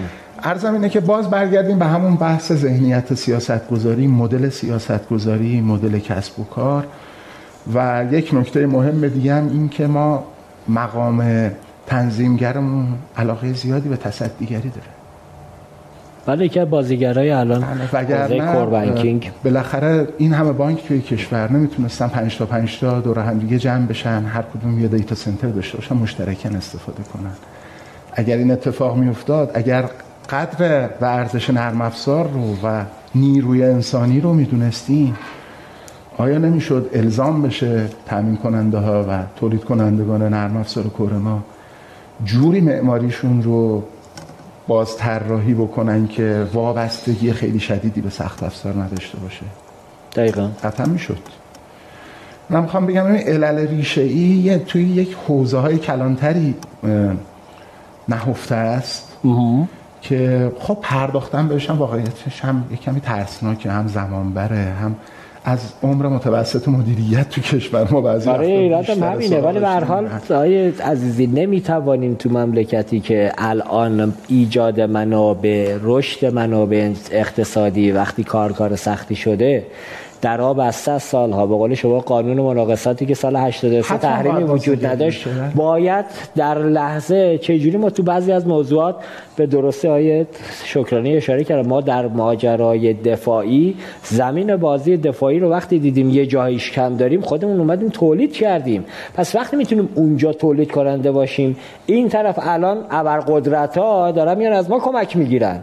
تعارف که نداریم. پس وقتی اونجا ما قدرتمندیم نمی‌تونیم بگیم تو کشور نمی‌توانیم. حالا اون می‌توانیم یه جاها متوجه اصل قضیه و اصل مشکل بشیم و اون رو از ریشه حل بکنیم. دقیقا همینه. ببینید ما ما یک قانونی داریم در کشور به اسم قانون مدیریت خدمات کشوری. بانک دولتی ما نمی‌تونه بیشتر از یک رقمی حقوق بده. خب این همون متخصص فناوری اطلاعات می‌خوای استخدام کنی که حقوق درخواستی سه برابر اون حقوقی که بانک دولتی می‌تونه بهش بده. خب نمی‌تونی استخدام کنه. بله. بعد در همین شرایط یه کشور کوچولو موچولوی همین جنوب خلیج همیشه فارس ما. امارات بگیم آقا. بله اصلا امارات مشخصا دبی. بله. میاد یه golden visa scheme می‌ذاره میگه تو که تخصص هوش مصنوعی ایکس ایگرگ داری؟ من ویزای پنج ساله بهت میدم امتیازات این ویزا و امتیازات اقامت دائم و شهروندی من تقریبا یکسانه. چقدر سطح درآمد متفاوته؟ خب چرا بعد کارشناس من بره تو بانک دولتی کارشناس برجسته فناوری اطلاعات ما بره توی بانک دولتی استخدام شه؟ دقیقاً. خب پامشه میره اونجا کار می‌کنه. آقای از سفری عزیز نکته که وجود داره اشاره درستی که ما الان داریم. میگم دیگه کوبل توی کور کوبل فکر کنم مال شرکت خدمات هیچ کسی دیگه از کوبل استفاده نمی‌کنه. بندگان خدا تعداد نیرو هم دارن که سنشون هم به قدمت همون کوباله سنشون بالا رفته و واقعا حالا با یکی مدیرانشون صحبت می‌کردن. اینا مثل یه گنج میمونن الان برای خدمات. خدایی نکرده اینا مهاجرت کنن گرفتار میشه اون شرکت. و این به روز نشدنه حالا بخشش های عزیزی به درستی گفتن. قیمت نرم افزار شاید در کشور به اندازه‌ای که باید بهش ارزش و بها داده نشد. سرویس دهنده های حوزه حداقل کور بانکینگ که بعد بروز می‌کردن نه صرف اقتصادی داشت نه از اون طرف هم نگرانی داشت. مثلا میگم الان بانک صادرات. حالا بانک تجارتی دارید میرید. خب خدا به دادتون برسه. مشکلات بانک صادرات و بقیه بانک ها اگه میشنیدن نمی‌دونم حالا چیکار می‌خواید بکنید حالا سپه یه مسیر دیگه ای رفت. اونم حالا میگن موضوعاتی داره ولی به هر حال نسبت به این موضوع مقدار متفاوته. ولی اگر صادرات همین الان می‌تونست بره به راحتی کرش رو عوض کنه کره یه جای دیگه رو بذاره واقعا می‌رفت سخت افزار بخره. شکرانی؟ منطقش این بود که کره عوض کنه یا سخت افزار اضافه کنه به زور سخت افزار نرم افزار بره جلو. ببین من توی مثلا شرکت خودم وقتی می‌خوام یه چیز اینجوری رو حل کنم الانش رو می‌بینم سه سال دیگه هم می‌بینم پنج سال دیگه هم می‌بینم ده سال دیگه هم می‌بینم بر اساس این تصمیم گیری می‌کنم. من اگه باشم نه. چون هم به همین دلیلی که گفتی سازوکارش رو نداریم. نرم افزاراش رو بهمون نمیده. IBM اساسا در hardware فروختنش خودش میگه من زیان میدم. در واقع شرکت گارسش هست که دست و پری اوندا رو میفروشه اونجا یه سودی می‌بره. جی پی ام هست. گلوبال میگم جی پی ام جی بی ام. گلوبال بیزنس ماشینز هست که در واقع تعداد پرسنلش چهار برابر IBM هست و با سرویس های مختلف داره چیز می‌کنه. خب تو دسترسی هیچ از نداری. دسترسی هم داشته باشی قفلش هم بشکنی نمی‌تونی استفاده کنی نمی‌تونی integrate بکنی. بنابراین وقتی که صحنه این هست من باشم میرم یه فکر دیگه می‌کنم. میرم یه راه حلای دیگه رو پیدا می‌کنم. ضمن اینکه نمونه های زندهش جلومه. آقا سی تا بانک دیگه. بله. 5 تاش روی mainframe 25 تا دیگهش نیستن. قطعا اون 25 که نیستن یه سری آزار و اذیت ویروس دارن نمی‌دونم فلان دارن چیزای مختلف. ولی از طرف دیگه تو وقتی روی سیستم کوبل هستی یه بانک کوچیکی هست به نام قرض الحسنه مهر. جالب براتون بگم که چون مرتب ما به عنوان یه فروشنده با همین بانک کار می‌کنیم. توان رزمی این بانک از همه بانک های بیشتره. یعنی تو همون بحث ثبت نام چی میگن غیر حضوری افتتاح حساب غیر حضوری اولین کسی که تونست راه بندازه همین در واقع قرض حسن مهر هستش. به خاطر کوچکیش خاطر نبود؟ کوچ- نه هم به خاطر کوچیکیش هم به خاطر اینکه دستش بسته نیست. به همین خاطر من اگه باشم آره میشینم خودم هم بلد نیستم اولا تو هیئت مدیرم حتما حتما تو هیئت مدیره بانک میگم دو نفر باشن که آیتی حالشو باشه. بانک یعنی آیتی بانکداری امروز غیر از دانش مالی دانش آیتی اصلشه. دو نفر حداقل باشن که سواد کامل آیتی داشته باشن بدونن که چجوری باید این قضیه رو جمعش کرد. یک. دو اینکه به تعداد کافی مشورت می‌گیره. بله. اتفاقا کیس کارشناس رسمی خودم کارشناس رسمی دادگستری هستم. کارشناس قدیمی هم هستم ولی به شما دارم میگم کارشناس رسمی در این حوزه در حوزه ما مثل این راننده ها که میگن گواهینامه پایی که قدیم داریم آره. آره آره, آره, آره, آره. ما از سه چهار نفر بیشتر نیستن و ضمن این که اون سه چهار نفر در واقع این چیز رو آقای شکرانی ببخشید من. وسط فرمایش شما یه جمله توی دور قبل شما فرمودین. من می‌خواستم اینو با تاکید کنم که حداقل اگر دوستان در حوزه های سیاست گذاری و اینا این برنامه رو می‌بینن بد نیست بعضی اطلاعات رو داشته باشن. ببینید فرمودید بانکداری خیلی صنعت پویاییه توی دنیا. تقریبا تنها صنعتیه نه بانکداری صنعت خدمات مالی. که بانکداری یه بخششه و یه بخش اصلیشه یکی از ستونهاشه صنعت خدمات مالی تقریبا تنها صنعتیه که میزان نوآوری و پویاییش دینامیزمش اصطلاحا مشابه آیتیه. دقیقاً. بعد ما ببینیم این در واقع خط آیتی تو کشور ما چقدر با سرعت و روی لبه حرکت کرده بانکداری ما چقدر حرکت کرده. خب مشکل کجاست؟ اینو پیدا کنیم. ببخشید. انشالله انشالله اجازه بدید ما با این سفری بریم. سال آخر یه سال جدی دارم سمت شما برمیگردیم آقای شکرانی حتما دیگه خب خیلی time هم نمونده بچه های اتاق فرمانم یه تذکری دادن. آقای سفری حالا نکته سر همین بحث design و معماری و اینها. حالا ما شرکت خدمات انفرماتیک صحبت کردیم. قطعا دوستان مشکلاتی دارن. فرصت براشون فراهم. البته غیر از خدمات توسن هم هست. کاسپیان هم هست. یکی دو تا دیگه داتین. داتین هم هست. اونجا هم بی مشکل نیستن. فقط اینجوری نباشه که فقط خدمات انفرماتیک مشکلاتی داره. بقیه جا هم مشکلاتی دارن. حالا نهایتا بانک های بزرگ ما چون کارشون بیشتر روی خدمات گرفتاری شاید بیشتر به چشم بیاد یا حرفایی که زده میشه به این شکل.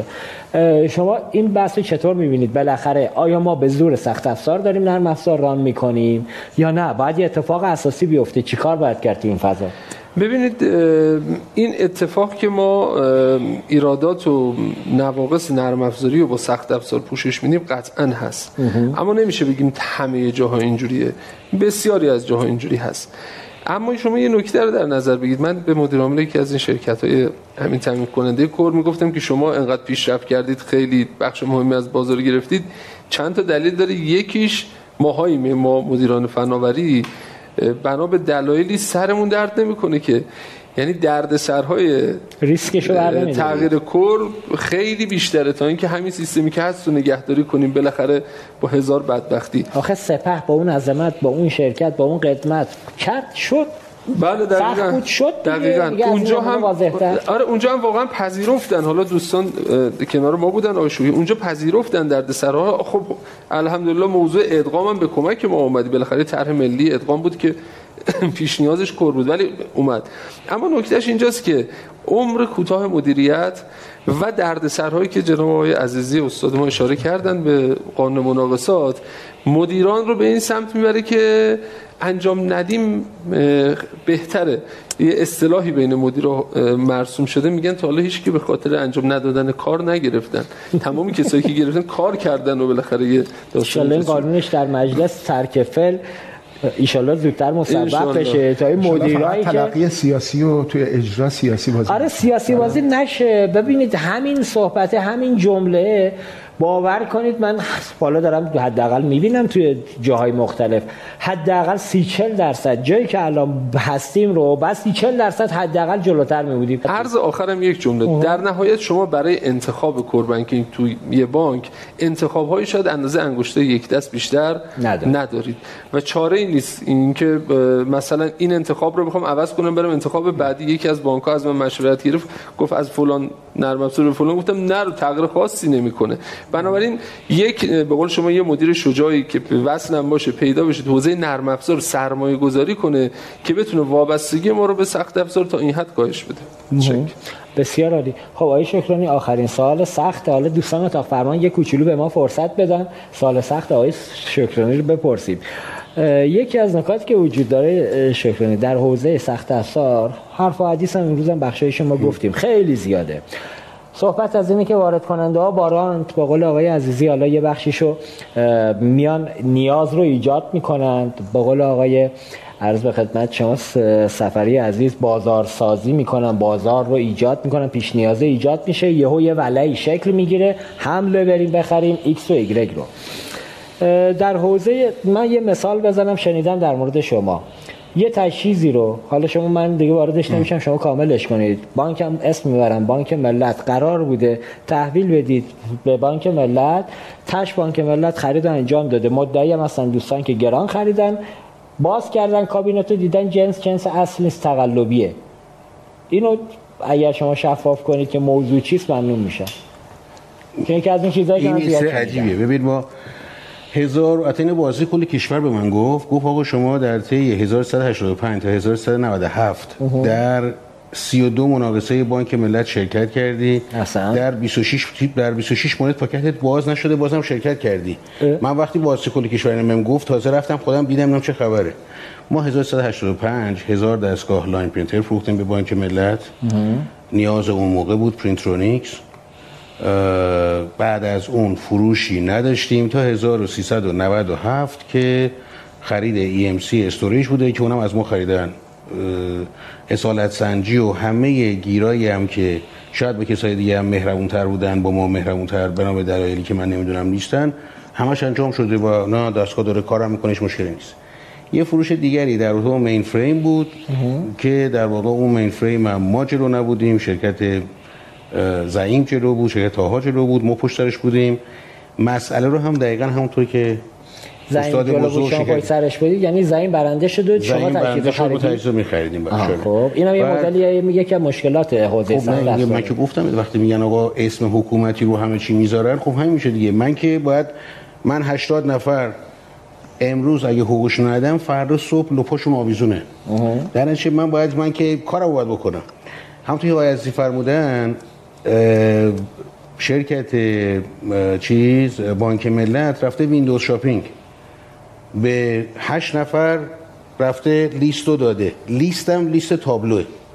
60 تا کارت FICON دو پورت 24 تا کارت OSA 3 ترابایت یا 6 ترابایت رم 92 تا CPU شما جلوی هر کی بذاری به هر کی برو تو پاکستان بده برو تو هندوستان بده تو چین بده تو هر جا. من خودم شخصا رفتم توی Bank of China بازدید کردم از دستگاه.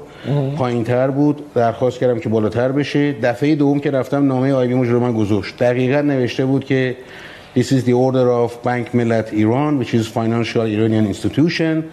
گفته بود تحت اشارتی بهش دست نزنید. من کاری که اتفاقا اونجا کردم با همون قیمت برای اینکه می‌دونستم همکارا و دوستان عزیز و محبت دارن من رفتم ز 14 خریدم. به همین خاطر دوستان عزیزمون که دائما نامه می‌زدن آتلانتا مونپلیه اینور اونور و این لیست رو میفرستادن. ببین لو دادن این شکلی نیستش که تو گوشه ورداری به اوفک زنگ می‌زنی. اوفک من افتاده هستم آقای شکرانی این رو داره به ملت میفروشه. نه این شکلی نیست. لیست رو میفرستن اینور اونور. کردم خود اتوماتیک بار لو میره. این دست هر کی باشه چون یه بار از مالزی رفته یه بار از ترکیه رفته یه بار از مسقط رفته مشخص میشه که آقا اینو یه حقوق باز دوبارشه. اینو یه شرکت واقعی دنبالش نیست. بنابراین من ز 14 خریده بودم. ز 14 هم نهایتا یه اتفاقاتی افتاد روش که در واقع توقیف شد. الان یه دادگاهی هست و یه داستانی چقدر خسارت دیدی تو ماجرا؟ چیزی نزدیک 100 میلیارد. به قیمت الان یا اون روز؟ به قیمت الان به قیمت اون روز مثلا می‌شد 64 5 میلیارد. حالا یادم نیست. حالا همین عدد است و اصلا اینا ببین اینا داستان هاست. من دارم میگم. داره من به آقای دکتر هم اشاره کردن. ببین بحث اصلی اینه که یک تحریم. دو رگولاتور که باید رفتارش رو عوض کنه. خیلی ممنون. دستون دست شما درد نکنه. متشکرم. برنامه جذابی بود برنامه امروز. دست شما در آیه عزیزی پایان دیگه. فقط در حد خداحافظی. خواهش می‌کنم. من خیلی تشکر می‌کنم. بالاخره کرونا و اینا باعث شده بود مدت ها اساتید رو نتونم زیارت کنم امروز هم توفیقی شد اساتید رو زیارت کردیم هم کلی بهره بردم و استفاده کردم. امیدوارم این بحث ها باعث کمک بشه که صنعت بانکداری و صنعت فناوری اطلاعات مسیر رشدش هموارتر بشه و در فضای سالمتری کارها انجام بشه. ما به حال سختی کار رو همه می‌دونیم و قصد اتهام زنی یا خدای نکرده دقیقا. سیاه نمایی حالا البته ما چیزی نگفتیم که بخواد همش تلقی شه ولی می‌خوام بگم چون این بحث چالشیه معمولا ممکن از این تلقی ها و اتهامات و اینا هم زده بشه.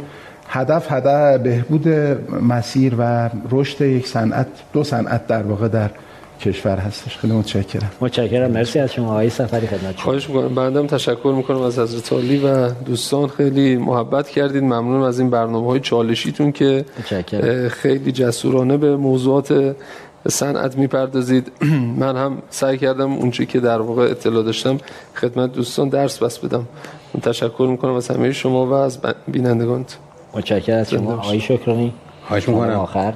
دستون در نکنه. خیلی عالی. امیدواریم هستیم که این بحثا اولا منجر به این نشه که کار کردن تو بانک سختتر از وضعیت موجود بشه. بر صورت آلردی من فکر کنم یه چی میگن؟ سختی کار باید به بانک داد. ضمن که سختی قبول مسئولیت هم باید داد. تشکر می‌کنیم از همه بینندگان. انشالله که مفید باشه و اسباب خیر و عافیتش برای کشور. متشکرم. مرسی از شما. ممنونم. حالا دوستان لطف داشتن. گفتم ما جسوریم. والا جسارت در رسانه جز وظایف ذاتیشه. رسانه اومده که شفاف کنه. قرار نیست رپورتاج یا عملا عمل کردی اگر اتفاق افتاده. حالا در بین مدیران دولتی که باید بگیم جز وظایفشون باید در بهبود شرایط کمک کنه مخصوصا در این شرایط سخت شرکت خصوصی هم اگر کاری رو انجام میده رو به رشد خب میشه جونش داره بهره تو حوزه درآمدیش می‌کنه.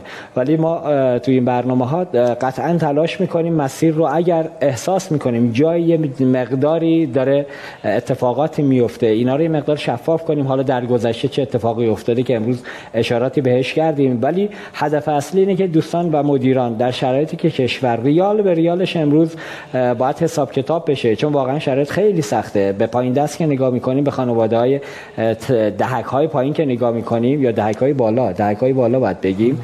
وقتی سر می‌زنی این روزها اصلا وضعیت واقعا وضعیت سختیه.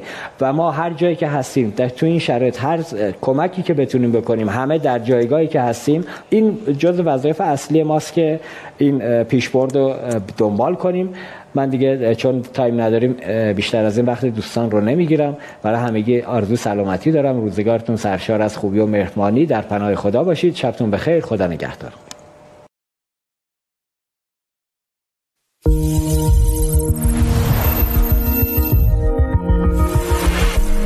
امیدواریم از دیدن این برنامه لذت برده باشید.